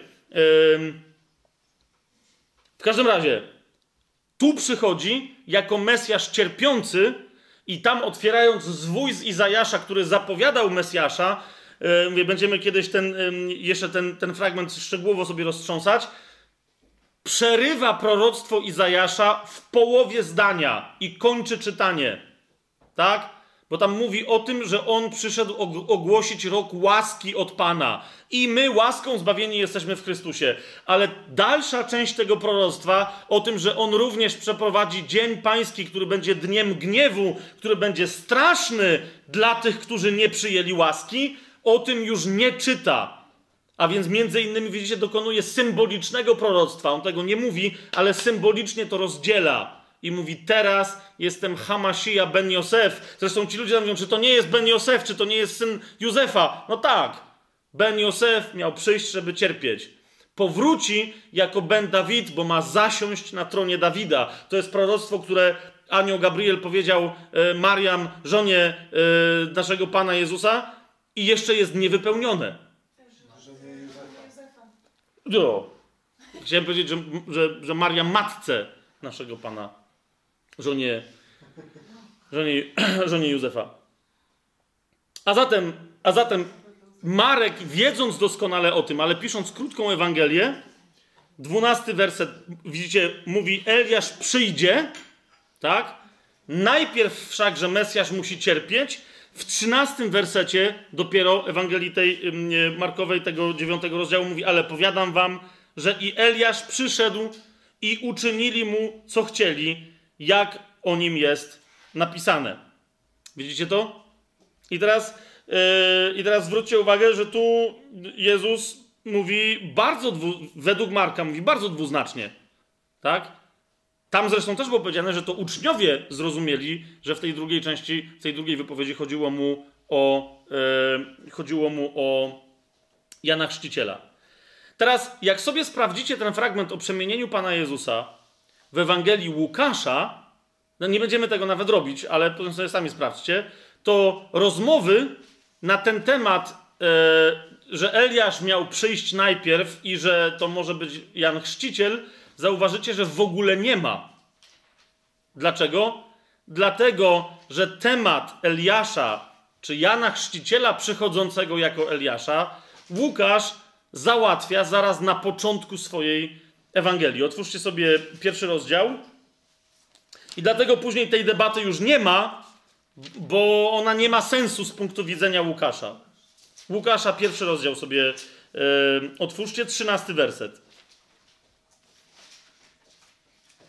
Tam się anioł pojawia Zachariaszowi, mówi mu, że yy, właśnie, że jego yy, żona urodzi mu syna, masz mu nadać imię Jan. Widzicie to? Będziesz miał radość, wesele, dobrze, ok. I teraz yy, to, to, są bardzo istotne informacje. 15 werset. Będzie wielki przed Panem, wina i napoju mocnego pić nie będzie, a będzie napełniony Duchem Świętym już w łonie swojej matki. Wielu też spośród synów izraelskich nawróci do Pana ich Boga. I teraz zobaczcie 17 werset. Tak? To jest bardzo istotna informacja. Inny, inny fragment Słowa Bożego, który rzuca nam światło na tamte poprzednie. On to pójdzie przed nim w duchu i mocy Eliaszowej, by zwrócić serca ojców ku dzieciom, a nieposłusznych ku rozwadze sprawiedliwych, przygotowując Panu lud prawy. Jasne? On to pójdzie przed nim w duchu i mocy Eliaszowej. Ale rozumiecie, w tym sensie też w duchu i mocy Eliaszowej chodził kto? Elizeusz na przykład. Tak? Mówiono o nim, że, że przejął e, ducha Eliasza Elizeusz, inni prorocy. Pamiętacie to? Jak nie, no to będziecie czytać tam i zobaczycie, że oni dokładnie to mówią, tak? Słucham? Podwójne namaszczenie.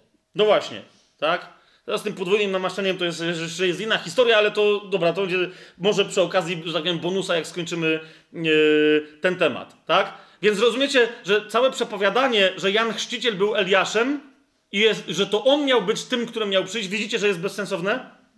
Teraz, jeżeli ktoś czyta jeszcze czwartą Ewangelię, to już naprawdę wtedy ręce opadają. Ewangelię Jana sobie otwórzcie, pierwszy rozdział. Bo ja rozumiem, że tych rozważań, takie jakie ja wam teraz pokazałem, także po to, żebyśmy się uczyli kultury czytania Słowa Bożego, tak? Że ktoś może nie przeprowadzić ale to wtedy musi przynajmniej przeczytać ten fragment. To jest pierwszy rozdział Ewangelii Janowej. Zobaczcie sobie od 19 wersetu. Jakie jest świadectwo Jana o sobie samym? Otóż Jan Ewangelista pisze tak. A takie jest świadectwo Jana. Gdy Żydzi z Jerozolimy wysłali do niego kapłanów i lewitów, aby go zapytali, kim ty jesteś, wyznał, a nie zaprzeczył i oświadczył: Ja nie jestem Chrystusem. Jasna sprawa. Teraz widzicie, Żydzi mieli tak. Czy jesteś Mesjaszem, tym, na którego czekamy? Nie. To wtedy jakie jest drugie pytanie? Kto ma przyjść przed Mesjaszem? Eliasz, tak? Więc o co go zapytali? Zapytali go, zobaczcie, 21 werset. Kim więc jesteś? Eliaszem? Na co on odrzekł? Co? Nie jestem. Nie jestem. Jest napisane wprost. Nie jestem. Wtedy zatem po raz trzeci zadają mu pytanie, skoro nie jesteś Mesjaszem, skoro nie jesteś yy, Eliaszem, to może jesteś kolejnym prorokiem, bo nam się wydawało, że na Malachiaszu się skończyło, ale może ty jesteś jeszcze kimś, kto coś ma dodać. Na co on odpowiada, co? Nie.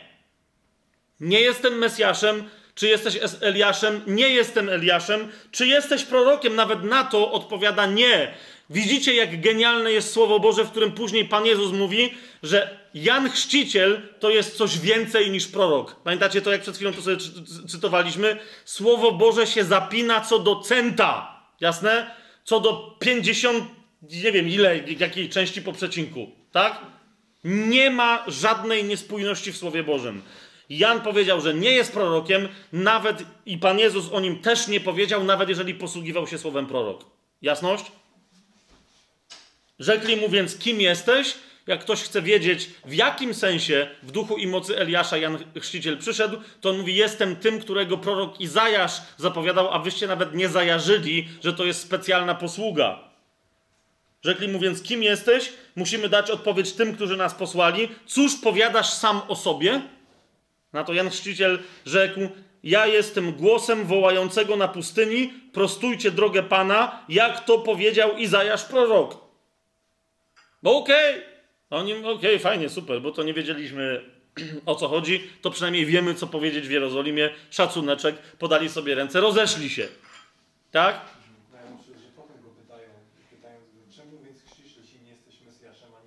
No właśnie, no właśnie, ale to już nie, nie będę teraz tego tekstu e, tam dalej rozwijał, bo, bo to jest dość wy, wystarczająco jasne, co, co, ym, co się tu dzieje, tak? Pan Jezus tylko to, co ch chciał powiedzieć, porówno, po, to porównać Jana Chrzciciela do Eliasza. Mamy jasność w tej kwestii? Okej, okay, to teraz wróćmy do Malachiasza i przyjrzyjcie się wyraźniej, yy, bo jeszcze raz, yy, gdyby ktoś czytał uważnie proroctwo Malachiasza, to zauważyłby jedną bardzo interesującą kwestię. A mianowicie, jeszcze raz, trzeci rozdział Malachiasza sobie otwórzcie, 23 werset.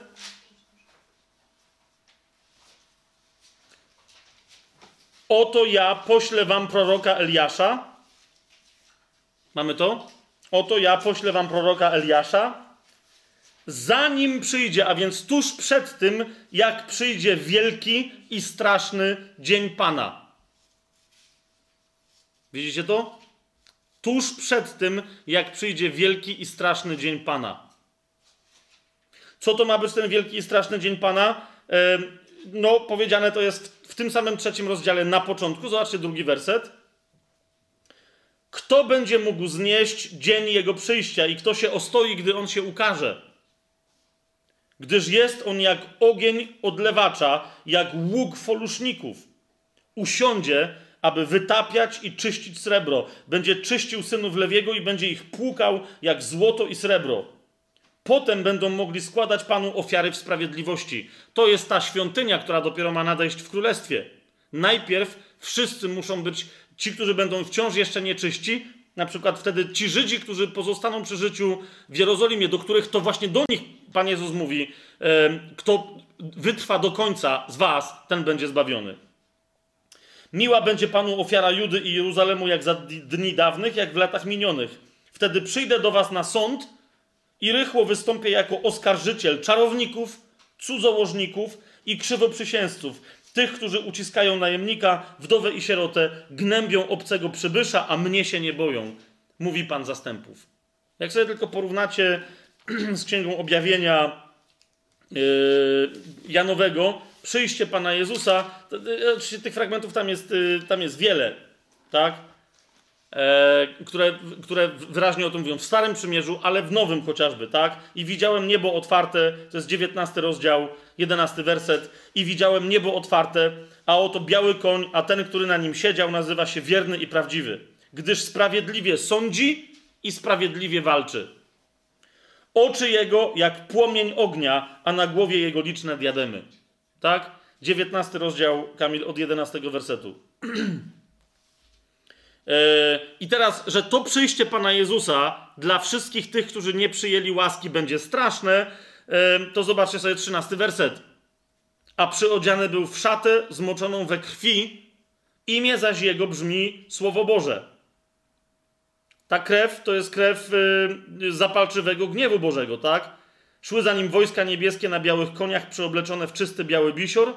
Z ust jego wychodzi ostry miecz, którym miał pobić narody i będzie nimi rządził laską żelazną. On sam też tłoczy kać wina zapalczywego gniewu Boga Wszechmogącego. Widzicie to? Łaska nie be... Czas na przyjęcie łaski nie będzie trwać w nieskończoność. Po to w pewnym momencie przyjdzie Eliasz, żeby o tym przypomnieć i będzie to robić w sposób straszny, przypominając o tym. Dla tych, którzy nie będą się chcieli nawrócić, bo będą zatwardzać swoje karki, będzie to straszne. Teraz, ym, dlaczego musi przyjść Eliasz? Skąd? Bo, bo, tam jest powiedziane, jak żeśmy czytali ym, w, w objawieniu, że dwóch świadków. Skąd to wiesz, że to przyjdzie Eliasz? Dopiero co sobie powiedzieliśmy, już w paru miejscach to pokazaliśmy, że Biblia musi się zapinać. Jednym z powodów, dla których musi przyjść Eliasz, jest list do Hebrajczyków, dziewiąty rozdział, 27 werset, na którym już w innych kontekstach się wielokrotnie opieraliśmy. Jak sobie otworzycie list do Hebrajczyków, 9 rozdział, 27 werset, 28 zresztą, ciekawe, że jest w tym kontekście. Otóż, i to jest pierwszy powód, dlaczego Eliasz musi przyjść. Bo jak postanowione jest ludziom raz umrzeć, a potem sąd. Powiem to bardzo wyraźnie, żeby później nie było znowu niejasności, jakichś pytań w komentarzach, czegoś, ale gdyż, ponieważ postanowione jest ludziom raz umrzeć, a potem sąd. Jeżeli ktoś umrze, człowiek, jeżeli umrze, będąc zbawionym, powstaje do życia przy pierwszym zmartwychwstaniu na sąd, absolutnie na sąd uczynkowy, ale nie w ramach którego Bóg ma go sądzić, czy pójdzie do nieba, czy do piekła, gdyż jest zbawiony, ale na tym sądzie uczynkowym, jak mówi na przykład Paweł, do, y, o tym pisze do Koryntian, paru miejscach, ale nie tylko. To będzie Trybunał Chrystusa, w ramach którego się okaże, jaką otrzymamy od Boga zapłatę, tudzież językiem janowym e, z Apokalipsy, e, jaką otrzymamy od Boga nagrodę. Tak? Ci, którzy zmartwychwstają pierwszym zmartwychwstaniem, zmartwychwstają, bo są zbawieni. Sąd ma ustalić dla nich zapłatę. Zapłatą nigdy nie jest i nagrodą nie jest życie wieczne na litość boską, ponieważ nie jest zbawienie, ponieważ zbawienie jest z łaski. Paweł w liście do Rzymian mówi wyraźnie, co jest z łaski jest za darmo.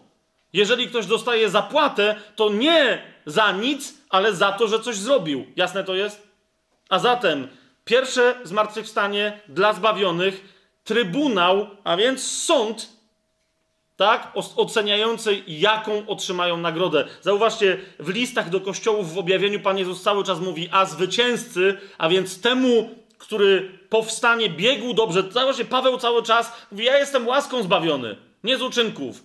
Ale za chwilę mówi, walczę, biegnę, biorę udział w wyścigu, ścigam się. O co? O nagrodę o te korony, które na nas czekają, o radość na obliczu mojego Zbawiciela, mojego Pana, Mesjasza, który mówi, sługo dobry i wierny, rozumiesz, to ci powie. Niektórzy chrześcijanie chcą stanąć przed Panem Jezusem i powiedzieć, ej, uszczegłem zbawienia. Rozum a Pan Jezus powie, okej, okay, a reszta? Ja cię nie stworzyłem po to, żeby cię zbawić, rozumiesz? Zbawiłem cię po to, żebyś mógł czynić uczynki, do których cię powołałem od stworzenia świata. Zbawienie nie jest kluczem życia chrześcijańskiego, to jest początek życia chrześcijańskiego.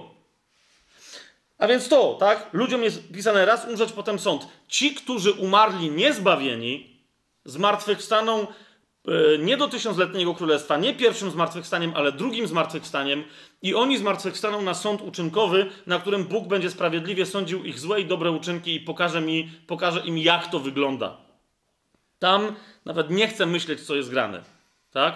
Więc, więc są różne sądy, ale jeszcze raz zwróć, zwróćcie uwagę, punktem wspólnym dla wszystkich ludzi jest, że postanowione jest ludziom raz umrzeć, a potem sąd. Jeżeli ktoś w Biblii jest przedstawiony jako nieumarły, że się tak wyrażę, to znaczy, że nie taki zostanie i po prostu super, bo miał taką ekstra łaskę, to, bo nigdzie Biblia o tym nie mówi. To znaczy, że jeszcze umrze. Mamy jasność w tej kwestii? Więc to jest pierwszy warunek, jednym z gości, o których cała Biblia brzęczy aż, tak, że nie umarł, tylko został wzięty do nieba, jest Eliasz.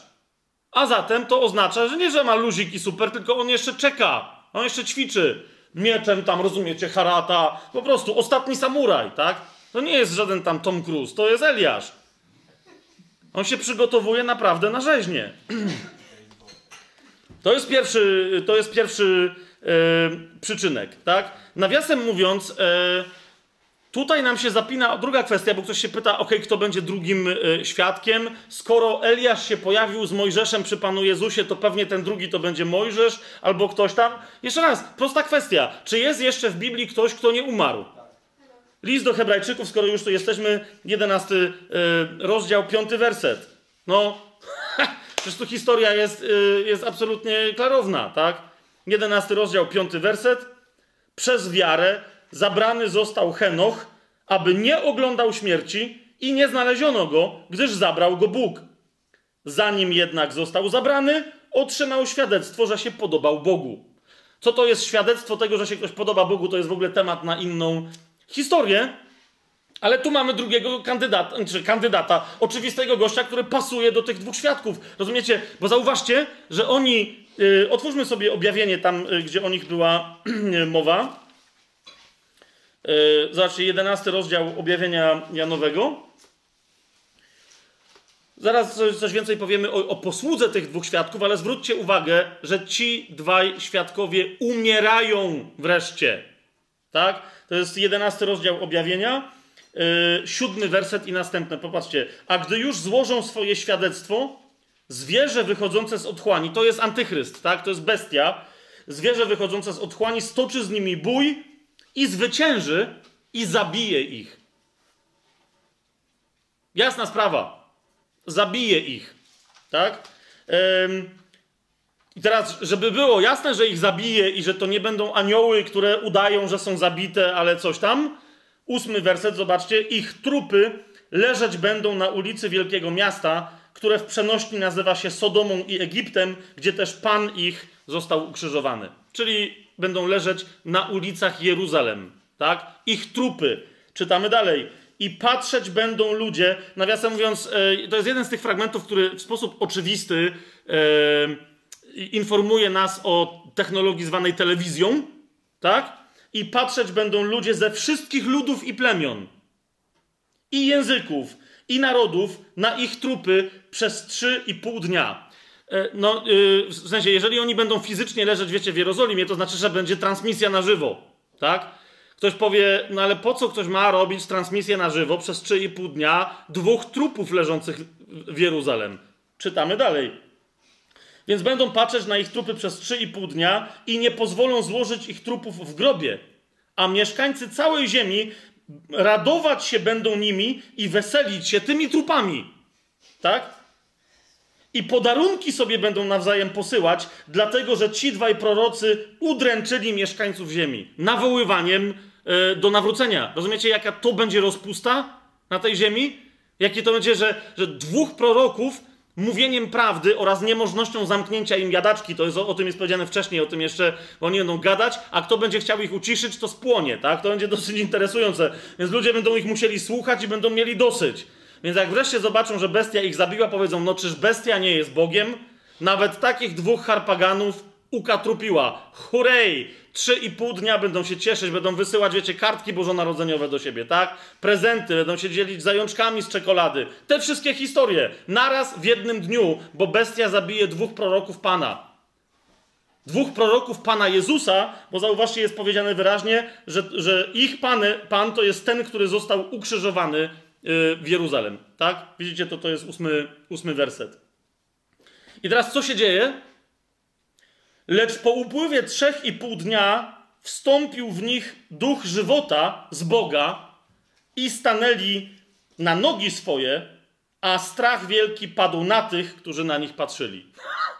Tyle się nacieszą. No, czytaliby Pismo Święte, to ach, dobra. I usłyszeli głos donośny z nieba, mówiący do nich: Wstąpcie tutaj. I wstąpili do nieba w obłoku, nieprzyjaciele zaś ich patrzyli na nich. Nawiasem mówiąc, to, to my przy objawieniu o tym sobie powiemy więcej, ale zwróćcie uwagę, mamy tutaj więc dwóch świadków, których Panem jest Jezus, bo jest wyraźnie powiedziane, że to jest Pan ukrzyżowany w Jerusalem, e, i oni zmartwychwstają. Tutaj. A co powiedział Paweł? Że nikt nie zmartwychwstanie wcześniej. A zatem, rozumiecie, oni będą głosić, potem umrą, tak, zostaną zabici, a po tych trzech i pół dniach My zmartwychwstaniemy razem z nimi. To jest ten dzień. Ok? Nikt nie może nikogo wyprzedzić. Jeszcze raz powtarzam, pismo się zapina. A zatem to będzie dzień, kiedy my zmartwychwstaniemy. Jeżeli jacyś ludzie wtedy jeszcze będą żyli, dostaną, dostąpią zbawienia, gdyż zauważcie, do samego końca będzie trwała posługa tych dwóch świadków. Swoją drogą jest to interesujące, bo z Biblii tu z kontekstu szerokiego wynika, że wygląda na to, że to będzie jedynych dwóch, którzy wtedy już będą głosić Ewangelię, już nikt więcej. Tak? Dlatego będą tak straszni dla świata, bo to będą ostatni głosiciele Ewangelii. Tak? To później, widzicie, tylko będzie 3,5 dnia, kiedy już nikt nie będzie głosił na świecie i ten świat będzie się cieszył i radował. Tak? To jest ten moment, o którym mówi Paweł do, do Tesaloniczan bodajże. Powiedzą pokój i bezpieczeństwo. Wreszcie mamy spokój. I on mówi, że wtedy jak tak powiedzą, to wtedy przyjdą na nich bóle jak narodzącą i nie ujdą. Tak? To jest, to jest, to jest dzień, kiedy my przyjdziemy. Oczywiście yy, niektórzy mogą być wtedy dzięki ich posłudze zbawieni i mogą żyć. Niektórzy też powiedzą przy okazji tego listu do Hebrajczyków, który cytowałem, że ludziom jest pisane raz umrzeć, a potem sąd, powiedzą, ale przecież Paweł powiedział, że nie wszyscy pomrzemy. Otóż e, y, umrzeć oznacza e, doznać tego wszystkiego, co jest związane ze śmiercią. Pawłowi tam chodziło tylko o to, że my nie wszyscy pomrzemy w takim sensie, że pomrzemy i będziemy gnić jak trupy, bo mówi niektórzy e, przy przyjściu Pana Jezusa wciąż będą jeszcze żyli, więc mówi nie wszyscy pomrzemy, ale wszyscy zostaniemy przemienieni. Tak? Tylko dla tych, którzy będą żyli, śmierć będzie dosłownie jak, e, jak mrugnięcie okiem. Tak? Po prostu to będzie bam. Mrugnijcie okiem, to, ale nie tak, a, tak jak ja teraz, no nie? Tylko, tylko tak normalnie jak mrugacie. To jest po prostu pach i nagle stwierdzisz, wow, co się stało? A to będzie znaczyło umarłaś albo umarłeś i już zmartwychwstałeś i żyjesz w nowym ciele. Tabadam. Okej? Okay? Teraz em, ktoś powie, dobra, w porządku, dobra, w porządku, ale y, ci dwaj goście, dobra, Henoch, yy, o Henochu, poza tym, że nie umarł, o czym świadczy jasno yy, pierwsza Mojżeszowa i potem list do Hebrajczyków, to w zasadzie w ogóle o nim nic, nic Biblia nie mówi, a tu jeszcze by się przydało, żeby miał jedną chociażby cechę, bo ci dwaj będą prorokami. Dlaczego? Ponieważ prorokują, a nie może prorokować w Biblii nie prorok, tak? A czy Henoch był prorokiem? Oczywiście, że był. Biblia o tym mówi wyraźnie, że był. Co więcej, mówi o tym, że tak prorokował, jak będzie prorokował, kiedy przyjdzie. Szokujące. Otwórzcie sobie listy Judy. Swoją drogą list Judy jest to, on jest, to jest ten jeden taki króciutki przed objawieniem Janowym. To jest przedostatnia księga w Biblii. I patrzcie, co się dzieje. List Judy mówi wyraźnie w czternastym wersecie, że Henoch był prorokiem. Dlaczego? Ponieważ prorokował zapowiedział, że w kościele pojawią się odstępcy. O tym jest y, list Judy, tak? Ale zauważcie, jak według Judy on to prorokował. To jest list Judy, 14 werset. Tam nie ma rozdziałów, bo to jest po prostu, jest tylko 14 werset. O nich też prorokował Henoch, siódmy potomek po Adamie, mówiąc: Oto przyszedł Pan z tysiącami swoich świętych. Teraz rozumiecie, ja mam ciary, jak sobie pomyślę, że Henoch kiedyś, kiedyś tak prorokował, on przyjdzie na ziemię i znowu będzie prorokował o tym, że oto nadciąga Pan z tysiącami swoich świętych. To jest proroctwo o tobie i o mnie. I on będzie mówił: nawróćcie się, bo to będzie już za chwilę, to będzie tylko 3,5 roku. Jak sobie policzycie, ile to są te miesiące, ile to są te dni, to jest 3,5 roku, tak? I oni tyle będą głosić, więc oni, rozumiecie, będą, jak się oni dwaj pojawią, to na ziemi to będzie znaczyło nie ma, nikt nie zna dnia ani godziny, ale no, yy, miesiąc z rokiem to sobie możecie w miarę w przybliżeniu policzyć. Pan naprawdę nadciąga. I to będzie, a to Henoch prorokował, oto przyszedł Pan z tysiącami swoich świętych, aby dokonać sądu nad wszystkimi i ukarać wszystkich bezbożników za wszystkie ich bezbożne uczynki, których się dopuścili i za wszystkie bezecne słowa, jakie wypowiedzieli przeciwko niemu bezbożni grzesznicy. Rozumiecie? To tak przyjdzie i Henoch będzie tak sadził. Bez ogródek. No i macie wybór. Idzie Pan z tysiącami swoich świętych, przyłączcie się do nich. Albo się potem nie dziwcie, że za chwilę będzie po ptokach i wtedy wy będziecie tymi bezbożnymi grzesznikami. Tak? Henoch dla mnie tu jest oczywisty z tego powodu, że jest drugą postacią w Biblii, która nie umarła, więc mu, ale w sensie człowiekiem, tak? więc musi jeszcze umrzeć, a Biblia powiada wyraźnie, że takich dwóch Pan potrzebuje. Co więcej, jak jeszcze sobie wrócimy do objawienia Janowego, bo niektórzy powiadają, że no to muszą być, e, to muszą być ludzie, którzy pochodzą sprzed proroka Zachariasza, który prorokował tam 500 lat przed, e, e, przed Panem Jezusem, tak? Więc to nie może być jakiś późniejszy zawodnik. Dlaczego? Ponieważ Słowo Boże, 11 rozdział objawienia Janowego, czwarty werset, mówi o tych dwóch świadkach bardzo wyraźnie. Zobaczcie, oni to są. Tutaj w e, Biblii Warszawskiej jest takie tłumaczenie: oni to są dwoma drzewami oliwnymi. Po, w języku greckim jest takie stwierdzenie: oni to są owymi dwoma drzewami oliwnymi. Tak? Chodzi o to, jak będziemy rozważać Zachariasza więcej, to wtedy więcej o tym też powiem, ale chodzi o to, że właśnie Zachariasz miał widzenie dwóch drzew oliwnych, które stoją przed ołtarzem, e, przed menorą e, Jahwe, tak? A więc ci dwaj będą tymi, którzy już, których już Zachariasz widział jako stojących przed obliczem Pana, tak? To są ci dwa, jednego Henocha wziął. Teraz według mnie tutaj świetnie pamiętacie, jak wam mówiłem, żeście zapamiętali sobie, jak, jak Paweł mówi o tych drzewach oliwnych, jednym szlachetnym, a drugim nie. Eliasz reprezentuje ewidentnie to drzewko oliwne, które jest szlachetne, a zauważcie, Henoch reprezentuje, no bo on jest wcześniejszy niż jakikolwiek Izrael, a nawet Abraham, tak? Jest siódmy po Adamie. Henoch reprezentuje całą ludzkość przedpotopową, ale też całą ludzkość wyrosłą z pnia Noego, która jest nie Yy, nie Abrahamowa, nie Jakubowa, nie Izraelska. Tak? Po prostu. Macie dwa, yy, dwa krzewy oliwne. My potem sobie jeszcze, o tym sobie jeszcze więcej, yy, jeszcze więcej powiemy. Niektórzy, bo przy tej okazji musimy sobie kolejną rzecz poruszyć bardzo istotną. Przecież widzicie, jak sama postać Eliasza nas zmusza do właściwego czytania Biblii, jak nas to uczy, jak się w ogóle Biblię czyta. Tak? Po prostu nie może być w Biblii, jeżeli Biblia gdzieś mówi A, to nie może w, nie, w niej być żadne B, które przeciwstawia się temu wcześniej wypowiedzianemu A. Nie może tak być, tak? Jeżeli komuś się wydaje, że tak jest, to gdzieś popełnia błąd. Biblia jest we wszystkim spójna, jednoznaczna, yy, harmonijna i jednocześnie piękna yy, yy, w tym. Stąd, rozumiecie, jak słyszę niektórych ludzi, a znowu, no i znowu, no niestety, yy, znowu do, do, yy, do rzymskich katolików mówię teraz, yy, ale, no bo wiecie, bo, bo, tam się nagle pojawił dogmat o tym, y, że i on pochodzi z XX wieku, tak? To jest 2000 lat po Panu Jezusie. Nagle pojawił się dogmat w kościele rzymskokatolickim, że oto y, y, mama Pana Jezusa została wzięta do nieba.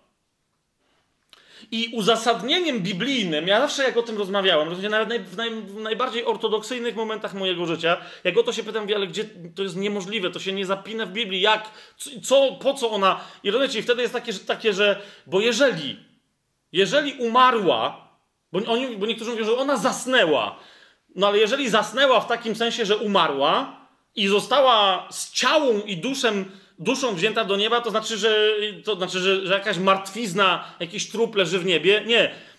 To znaczy, że została wskrzeszona i no nie mogła, bo nikt z nas nie może wyprzedzić pozostałych w zmartwychwstaniu, tak? No więc nie. W takim razie nie umarła i została wzięta, po prostu może i zaśnięta, ale nie umarła, została wzięta z ciałem i duszą do nieba. No to wtedy moje pytanie brzmi, no to kiedy umrze? Tak? Bo jaki jest plan Boży? Po co on ją ma brać? I widzicie, wtedy ja często otrzymywałem, dzisiaj zresztą to nadal, to jest chyba jedyny argument, który się wtedy pojawia w tej dyskusji tego typu, brzmi, e, skoro Bóg mógł wziąć jakichś ludzi przed nią do nieba, to nie mógł tego zrobić takiej łaski, nie mógł takiej, takiego po prostu, takiej przysługi zrobić dla mamy swojego syna? Hello? I to jest takie, e, no dobrze, ale ci ludzie, którzy zostali wcześniej wzięci, to Biblia potem wyraźnie nam pokazuje na końcu, po co zostali wzięci. Czyli, że oni jeszcze umrą. A tu? I wtedy często się pojawia, że ale to jak to? No mówię, że jest dwóch świadków, tamtych jest dwóch, tyle, kto jeszcze? I no wiecie, tu niektórzy się nagle orientują, że aha, rzeczywiście, tam już nikogo więcej nie ma. Niektórzy w jakichś boleściach takich naprawdę, jakby byli duszeni w klatce MMA, Nagle mówią, że możliwe jest całkiem, że Jan, no właśnie, Jan stał pod krzyżem, ten Jezus powiedział, to jest syn twój, to matka twoja, to, to jeszcze może Jan nie umarł. Tu mi naprawdę ręce opadają, bo to znaczy, że ktoś naprawdę nie czytał Ewangelii, Eee, albo czy, ale niektórzy otwierają, ja czytałem i mówię, i wcale tu z tego nic nie wynika. Ok, to otwórzmy sobie ten fragment, żeby to zobaczyć. I wy mi powiedzcie, czy z tego wynika, że Jan nie umarł, albo że w ogóle można sobie tak pomyśleć. Ok, otwórzcie sobie Ewangelię Jana na samym końcu. Bo, mówię o tym na zaś, bo mi się potem nie chce odpowiadać, e, wiecie, na tego typu pytania w, w jakimś QA czy tam w czymś. To jest 21 rozdział, sam koniec, tak? E, Piotr tam się dowiedział od Jezusa, jaką śmiercią umrze. I zobaczcie, 20 werset. No, 19 werset, tak? A to powiedział, dając mu znać, jaką śmiercią uwielbi Boga. Tak? To jest, Jezus powiedział do Piotra. E, Na co Piotr, i tu uważajcie, bo to jest ten fragment, o który chodzi, a Piotr obróciwszy się, ujrzał idącego za sobą ucznia, którego miłował Jezus, czyli kogo? Jana, a który przy wieczerzy wsparł się o pierś Jezusa i zapytał, panie, y, któż jest ten, co cię wyda? Czyli chodzi o Jana. A Piotr widząc go rzekł do Jezusa, panie, a co z nim? Oni się zresztą z Janem dosyć tam wy- wygląda na to, że kumplowali, także takie pytanie, że później będzie miał, wiecie, przysługę dla przyjaciela, że mu powie, co Jezus powiedział, co z nim, tak? Rzecze mu Jezus, 22, werset 21 rozdziału Ewangelii Janowej. Rzecze mu Jezus, a gdybym zechciał, aby ten pozostał, aż przyjdę, co ci do tego? Ty chodź za mną. Zwłaszcza, że zwróćcie uwagę, w tym 19 wersecie to jest właśnie to, co Jezus powiedział Piotrowi. Tak? Jak już sobie wszystko powyjaśniali, co mieli sobie powyjaśniać. Piotr się dowiedział, jaką śmiercią uwielbi Boga. Jezus mu powiedział: Pójdź za mną. W takiej sytuacji nigdy nie odwracasz się przez ramię i nie patrzysz w tył, nieważne w jakim celu. Nie patrzysz się na swoich rodziców, bo Jezus powiedział wyraźnie: zostaw umarłym grzebanie ich umarłych. Nie patrzysz się, jakie masz doświadczenie życiowe. Również nie patrzysz się w takiej sytuacji, kiedy Jezus ci mówi: idź za mną. Nie patrzysz się za siebie, tylko patrzysz się przed siebie na Jezusa. Jasne to jest? A widzicie, w tym kontekście y, Jezus powiedział: Pójdź za mną, to jest 19 werset, a Piotr co? Obrócił się za siebie i zobaczył, że za nim idzie Jan i doznał rozproszenia duchowego. Często my tak mamy na modlitwie. Przychodzi do ciebie Bóg, objawia ci coś, zwykle za chwilę przychodzi jakiś rozpraszacz. Miejcie to na względzie i uważajcie na to, tak? Ktoś, kto ma bardzo istotne zagadnienie. Nagle na YouTubie widzisz jakiś istotny film, jesteś w środku objawienia, które ci Bóg daje, ale mówisz, oj, sprawdzę to na, YouTubie, bo ktoś tam coś mówił, tak? I tam wchodzisz, pyk, pyk, nagle jesteś siedem filmów dalej w jakiejś yy, głębokiej, a ciemnej jaskini, nie wiesz, co jest grane i że taką, taką końcówkę też ma YouTube, tak? To samo zrobił tutaj Piotr. Jezus powiedział, pójdź za mną, a on zamiast patrzeć na Jezusa i co się teraz będzie działo, obrócił się za siebie. Więc stąd później to nie zrozumiał. Dlatego Jezus mu mówi, tak? Mówi, a nawet gdybym zechciał, żeby on w ogóle nie umarł, ale został aż do czasu, kiedy ja wrócę, to co ci do tego? Przecież ci powiedziałem, ty idź za mną. Widzicie to? To jest 22 werset, bardzo jasno to wynika z tego stwierdzenia. Co ci do tego? Ty chodź za mną. Niezależnie od tego opisu, sam Jan uznał, że musi skomentować, bo najwyraźniej wielu mistrzów świata zaczęło wierzyć w jakieś, wiesz, plotki zamiast w słowo Pana Jezusa. Zobaczcie, 23 werset. Więc rozeszła się wśród braci ta wieść, że ów uczeń nie umrze. I tu jest komentarz Jana. I teraz powiedzcie mi, czy on jest niejasny? Jan mówi, wszakże Jezus nie powiedział, że on nie umrze, ale gdybym zechciał, aby on pozostał, aż przyjdę, co ci do tego? Czy dla was ten fragment jest niejasny tutaj? Czy naprawdę Jan jeszcze, naprawdę wszystko musi być absolutnie. On mówi, to jest plotka. I tylko na tą plotkę reaguje. Ona wyniknęła z tej historii. Pan Jezus mówił do Piotra i mówił o jego przyszłości, i jemu powiedział: Ty idź za mną. A na jego głupie pytanie udzielił mu odpowiedzi, która oznaczała, że to było głupie pytanie. Tak? I tyle. Ponieważ jakby Jezus chciał, żeby Piotr prorokował Janowi o tym, jak on ma umrzeć, to by mu powiedział: Oto słowo Boże, idź do Jana i powiedz mu, że. Tak? A Jezus mu tak nie powiedział. Jezus powiedział: Chodź za mną. A zatem mamy Henocha, który nie umarł, mamy Eliasza, który nie umarł. To są owe dwa yy, drzewka oliwne, które, yy, które stoją przed Panem i czekają, aż umrą, ponieważ nie umarli w swojej misji jako dwaj świadkowie podczas tego ostatniego okresu przed powrotem yy, Pana Jezusa na ziemię. Samo yy, studiowanie postaci Eliasza, jak widzicie, E, poza wszystkimi innymi e, owocami, poza tym, że myślimy o przyszłości, przypominamy sobie, że to naprawdę będą konkretne, realne wydarzenia. Jak to dokładnie będzie przebiegało? Jeszcze raz. Jan e, dostał prikaz, nie pisz tego, tak?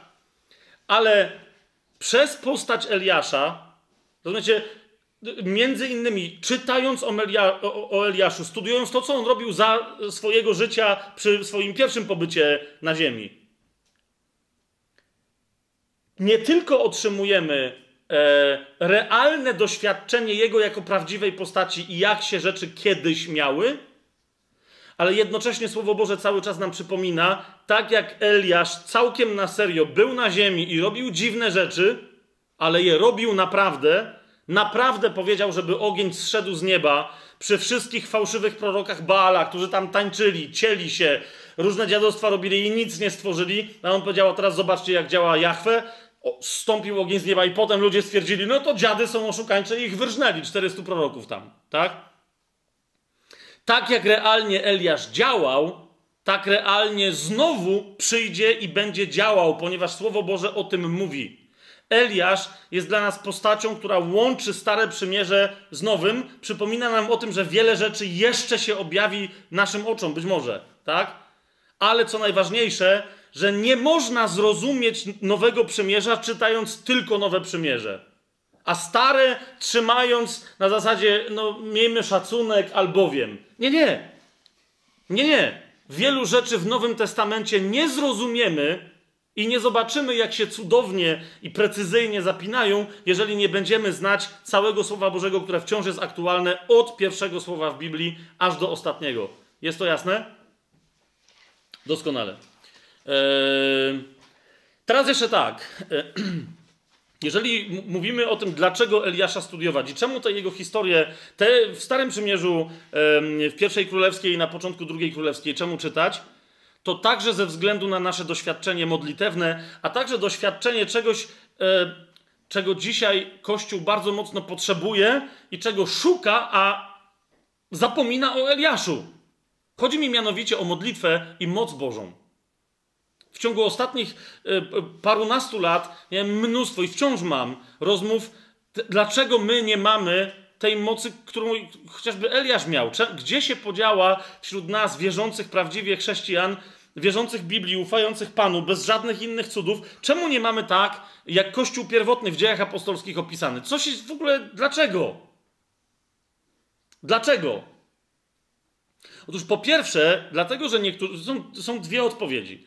Jedna z nich jest negatywna, druga jest pozytywna. I, I obydwie musimy rozumieć. Jeszcze raz, po to musimy wracać do Eliasza, zgłębiać tam to słowo, bo tam jest wzorzec dla nas zapisany. W Nowym Przymierzu y, Pan Jezus nam o tym bardzo wyraźnie mówi.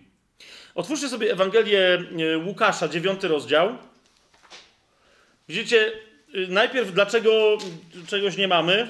Otóż niektórzy nie otrzymują tej mocy, ponieważ chcą swoją modlitwą, nie chcą objawienia się chwały Bożej, ale próbują swoją modlitwą objawić coś innego niż chwałę Bożą. To jest dziewiąty rozdział yy, Ewangelii Łukasza, 51 werset. Swoją drogą, jak sobie przypomnicie, gdzie działał Eliasz? Yy, tak, Eliasz był Tiszbitą, on był z Gileadu. A więc daleką drogę musiał, e, musiał pokonać, żeby dotrzeć do Samarii.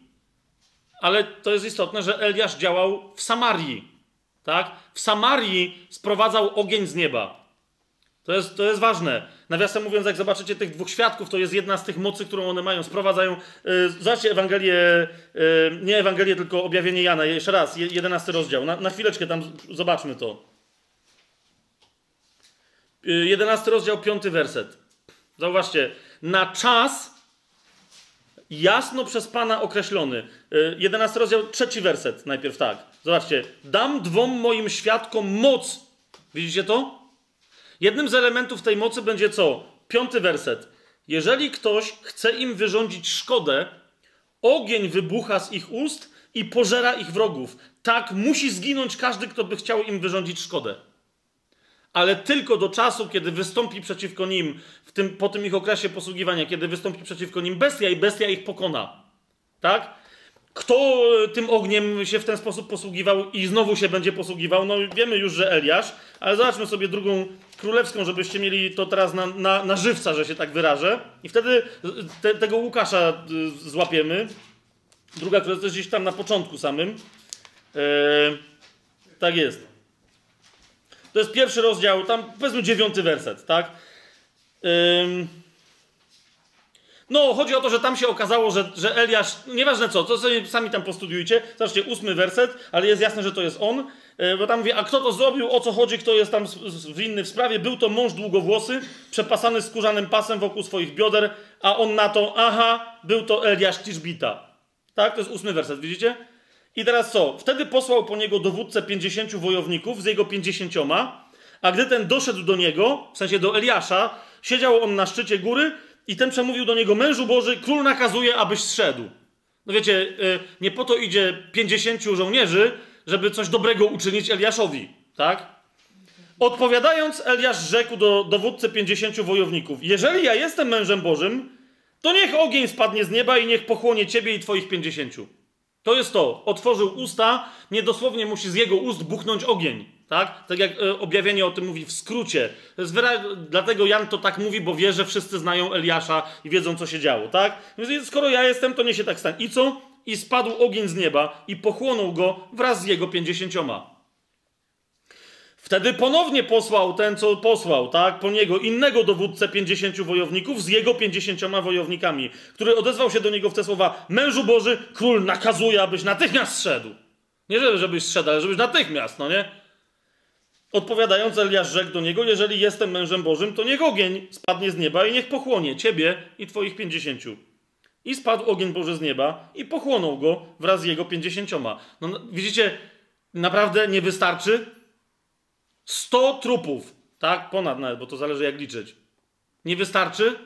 Nie wystarczy. Wtedy ponownie wysłał trzeciego dowódcę, 50 wojowników z jego 50. Ale gdy ten trzeci dowódca 50 wojowników tam wstąpił, padł przed Eliaszem na kolana, błagając go tymi słowami: Mężu Boży, niech moje życie i życie tych 50 twoich sług znaczy coś w twoich oczach. Widzicie, że ten jeden gość zajarzył, okej, króla trzeba słuchać, ale z Eliaszem naprawdę nie ma co mu rozkazywać. I, bo jeżeli jest mężem Bożym, to znowu powie, żeby ogień, a ja wierzę, że jest, dziękuję. Tak? Teraz zwróćcie uwagę, Eliasz tak samo z Henochem będą robić, jak, jak przyjdą jako świadkowie. Ale teraz mamy Łukasza, dziewiąty rozdział. Mamy dokładnie tę samą krainę, kto wie, czy nie to samo miejsce. Tak? Właśnie to jest to. To jest to. Zobaczcie, dziewiąty rozdział Łukasza, 51 werset.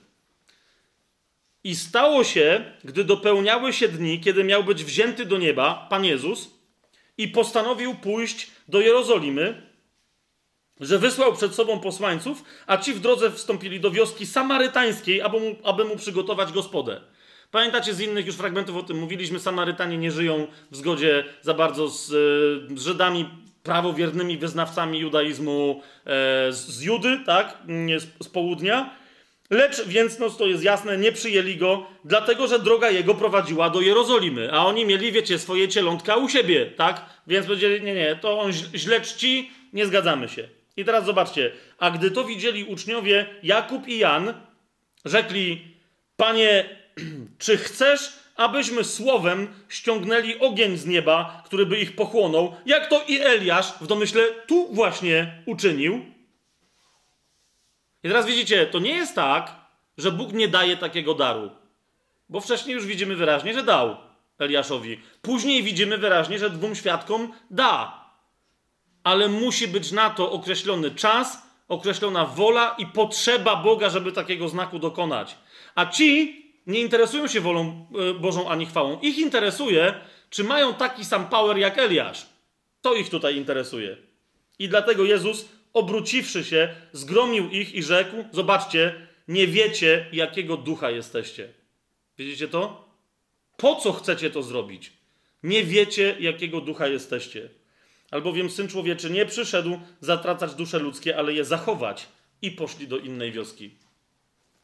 A więc, jeżeli mamy się uczyć od Eliasza mocy modlitwy, to przede wszystkim, zauważcie, Eliasz sprowadza ogień z nieba, zatrzymuje yy, wodę w niebie, tak że nie ma deszczu przez lata i, i jest głód na ziemi. Potem otwiera i ten deszcz spada i jest jedzenie. Za każdym razem robi to dlatego, że taka jest wola Boża, i otrzymuje od niego na to moc, a nie dlatego, że tak sobie wymyślił, żeby coś zademonstrować, nawet nie po to, żeby zademonstrować, jak Bóg jest mocny. Wiecie o co mi chodzi? Nawet demonstracja tego mówi, że Boże, ześlij ogień z nieba i niech pochłonie teraz ofiarę. On to robi dlatego, że Bóg mu powiedział, żeby tak zrobił, a nie dlatego, że według niego to jest świetna myśl, żeby zademonstrować, jaki Bóg jest mocny. My się bardzo często bierzemy do modlitwy za mm, chorych, za, i, i za inne rzeczy, tak? Szukamy cudów, często po to, żeby mieć argument, zobacz, jaki Bóg jest mocny. Zrozum, to, że Bóg jest mocny, to On sam będzie objawiał e, ludziom w ich sercach. Głosimy, angażujemy się w działanie, w aktywności wszelakie, w tym między innymi właśnie w modlitwę o, o cuda, o znaki i tak dalej, ale w tym wszystkim nie ma modlitwy poprzedzającej o rozpoznanie woli Bożej. Tak? Nie, nie pytamy się, Boże, czy Ty chcesz, żebym głosił temu człowiekowi, czy tamtemu, tak czy inaczej. Nie pytamy się, Boże, okej, okay, mam głosić wszystkim, super, ale temu konkretnemu zawodnikowi mam głosić jak? Tak jak zwykle, tak jak mnie nauczyli, od kopytka, czy jak? Rozumiecie? Brakuje nam modlitwy, brakuje nam rozpoznania ducha. Nie wiemy, z jakiego jesteśmy ducha. My też bardzo często dzisiaj w kościele. To jest pierwsza rzecz. Mamy się modlić o to, abyśmy działali tylko i wyłącznie pod wpływem Ducha Świętego, e, rozpoznając to w naszym duchu, którego Bóg nam nowego i w naszym nowym sercu, e, e, które Bóg nam dał. To pierwsza rzecz. Wtedy będzie moc, kiedy będziemy robić to, co Bóg chce robić. Wskrzeszać, kiedy On będzie chciał, wyraźnie nam to zademonstruje, żeby wskrzeszać. Tak? Uzdrawianie oczywiście jest częścią yy, po prostu posługi, ale jeszcze raz, jeżeli ktoś w ramach posługi potrzebuje uzdrowienia chorego, yy, nie jako oczywistego faktu, bo Pan Jezus powiedział, tym, którzy uwierzą, takie znaki towarzyszyć będą. A więc nie będzie stał na swojej wierze, ale będzie potrzebował uzdrowienia jako argumentu przeciwko niewierzącym to wtedy tego argumentu od Boga zwykle nie dostanie, albo dostanie uzdrowienie, ale fałszywe. Jeszcze raz. Tym, którzy uwierzą, takie znaki towarzyszyć będą. Chcesz tego znaku? Stań na wierze, a wiara zawsze jest poddaniem się pokornym pod wolę i moc Bożą. Tak? Byliśmy ostatnio w Cieszynie, pamiętam, yy, kto to mówił to świadectwo? Grzesiek, który, który prowadził. Genialną rzecz powiedział. E, modlił się o uzdrowienie jakiejś osoby, którą spotkał w przychodni, to uzdrowienie nie przyszło, tak? E, I później wracał do domu, sam też był trochę chory i miał taką, wiecie, wątpliwość, że jak on, będąc chorym, i to było widać, że tam jest jakiś przeziębiony, czy coś, ma się modlić o kogoś, kto jest chory, to ten ktoś się go może zapytać, lekarzu, uzdrów samego siebie. Rozumiecie? Miał całą taką fazę. I jadąc do domu, Mówi, że nagle wtedy on sobie uświadomił, że, że modlił się o to uzdrowienie z jakiegoś obowiązku, z jakiegoś, nie wiadomo z czego, ale tak naprawdę cała jego modlitwa przeszkadzała objawieniu się Bożej mocy. Więc jadąc do domu powiedział, Boże, mówi, ja Cię przepraszam, że zamiast pragnąć zobaczyć objawienie się Twojej chwały, jakąś debatę w sobie prowadziłem. Że, że pod postacią, pod pozorem modlenia się za chorych, Zablokowałem Twoją moc uzdrowienia chorych. I teraz, Panie, proszę Cię, że, że, żeby niezależnie od tego, czy ja w to wierzę, czy nie, czy mam obietnicę, niezależnie od tego wszystkiego, proszę Cię, żeby Twoja moc swobodnie się objawiła. I ile tam, ile tam było? Następnego dnia ta kobieta mu powiedziała, że jest zdrowa. Tak zadzwoniła do niego i powiedziała: Hej, nie zadziałało to wtedy, kiedy się za mnie mówił, ale teraz jestem zdrowa. Łapiecie o co mi chodzi? My musimy cały czas rozpoznawać duchy, które w nas działają. Jaka jest Twoja intencja, kiedy modlisz się za chorych? Żeby co? I do tego jest jeszcze druga bardzo istotna rzecz, o której mówi bardzo mądry Jakub. Jak sobie otworzycie list Jakuba, e, to tam to jest no, bardzo jasno wyłożone. Swoją drogą e, Jakub tutaj mówi, Jakub tutaj mówi o, e, o tym, o czym chcę, ja, ja, też chcę powiedzieć. Tak, mówi o Eliaszu i przywołuje jego przykład właśnie w kontekście modlitwy o chorych. E, list Jakuba, piąty rozdział, zobaczcie, trzynasty werset. Cierpi kto między wami, niech się modli. Tak, czternasty werset. Choruje kto między wami, niech przywoła starszych zboru, niech się modlą. Dobra, i, i tak dalej. Tak? Ale teraz zapewne oni, też tak jak i my dzisiaj, często doświadczali, że się modlą za chorych i a, a, nie? jakiś zgrzyt następuje. Teraz widzicie, e, prosta historia, oczywista, ale niektórzy e, bywa wręcz, że się po to modlą, szybko, tak? Mówią, o super, modlitwa szybka o chorego, w imieniu Jezusa jesteś zdrowy, bach, a ten mówi, nie, dalej mnie boli. Niektórzy po to się modlą, żeby sobie samemu udowodnić coś w stylu, okej, ja nie jestem chyba stworzony do modlitwy za chorych. Albo może jednak rzeczywiście Bóg e, jakoś to inaczej działa. Nie, nie, nie. I zaczyna się, wiecie, po to się modlą za tych chorych, żeby nie doszło do uzdrowienia. Tak? Tymczasem Jakub mówi, jeżeli naprawdę chcecie się modlić za chorych i nawet niekoniecznie zawsze od razu wam wychodzi, to módlcie się wytrwale, łosie. Nie przestawajcie. Zobaczcie, ym, 17 werset. W ogóle 16. 16 werset.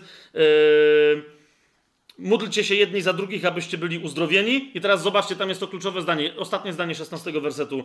Wiele może usilna modlitwa sprawiedliwego. My jesteśmy sprawiedliwi, usprawiedliwieni przez Jezusa Chrystusa, ale czego czasem potrzebujemy? Usilnej modlitwy.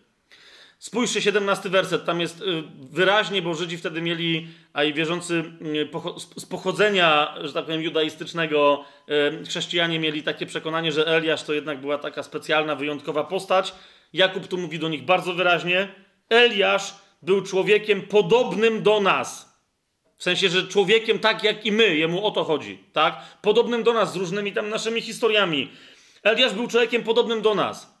Nie, nie miał żadnego, niczego więcej specjalnego. My mamy Ducha Świętego. I co? Eliasz był człowiekiem podobnym do nas i modlił się usilnie, żeby nie było deszczu, i nie było deszczu na ziemi przez trzy lata i sześć miesięcy.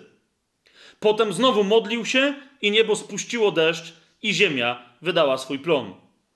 Jasne? Jeszcze raz, szesnasty werset. Wiele może usilna modlitwa sprawiedliwego. Jeszcze raz. Chcesz mieć moc, chcesz, yy, chcesz obserwować moc Bożą działającą, zrozum, czym jest usilna modlitwa. Jak? No, podany masz przykład. Zobacz, jak Eliasz się modlił, zanim związał niebo tak, że nie było deszczu przez 3 lata i 6 miesięcy. Być może niektórzy chorzy takiej właśnie modlitwy od ciebie potrzebują. Tak? Bywają tacy, jak na przykład Smith Wigglesworth, który y, w jednym takim ekstremalnym przypadku modlił się chyba cztery doby, czy trzy doby za, za zmarłego człowieka, tak? Zabarykadował się w jego pokoju, bo rodzina stwierdziła, że on zwariował tam przy tym trupie i że trzeba go wyrwać, bo przecież chłopa trzeba pochować, tak? On, nawiasem mówiąc, y, leżał też na tym trupie tak jak prorok, tak? E, zabarykadował się w środku, były okiennice, wiesz, przez, przez, więc przez okno też nie weszli. I dopiero w momencie, kiedy tam ci siekierami próbowali rozwalić drzwi, żeby się dostać do środka i Wiggleswortha stamtąd wyciągnąć, stąpiła tak potężna Boża moc, że nie dość, że ten zmarły został wskrzeszony, to jeszcze e, ta moc tam rozwaliła tam dużo sprzętów, ale e, taki, wiecie, taki potężny spoczynek pod mocą Bożą. Doświadczyli go nie tylko ludzie w tym domu, ale tam chyba z pół wioski. Tak?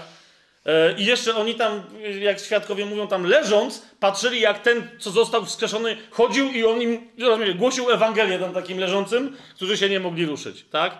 To jest usilna modlitwa, to jest, to jest branie przykładu z Eliasza. Po to mamy o nim czytać, żeby dziś również móc doświadczać mocy tego samego działającego w nas ducha. Damy jasność? Eliasz e, dla kościoła, który, który chce, żeby Pan nad nim wyciągał swoją dłoń i dokonywał swoich znaków i cudów, e, Eliasz jest bardzo istotną postacią. Głoszenia z odwagą i oczekiwania e, na objawianie się mocy Bożej, po to, żeby tylko Pan był uwielbiony i pochwalony, a a nikt inny. Amen? No to amen.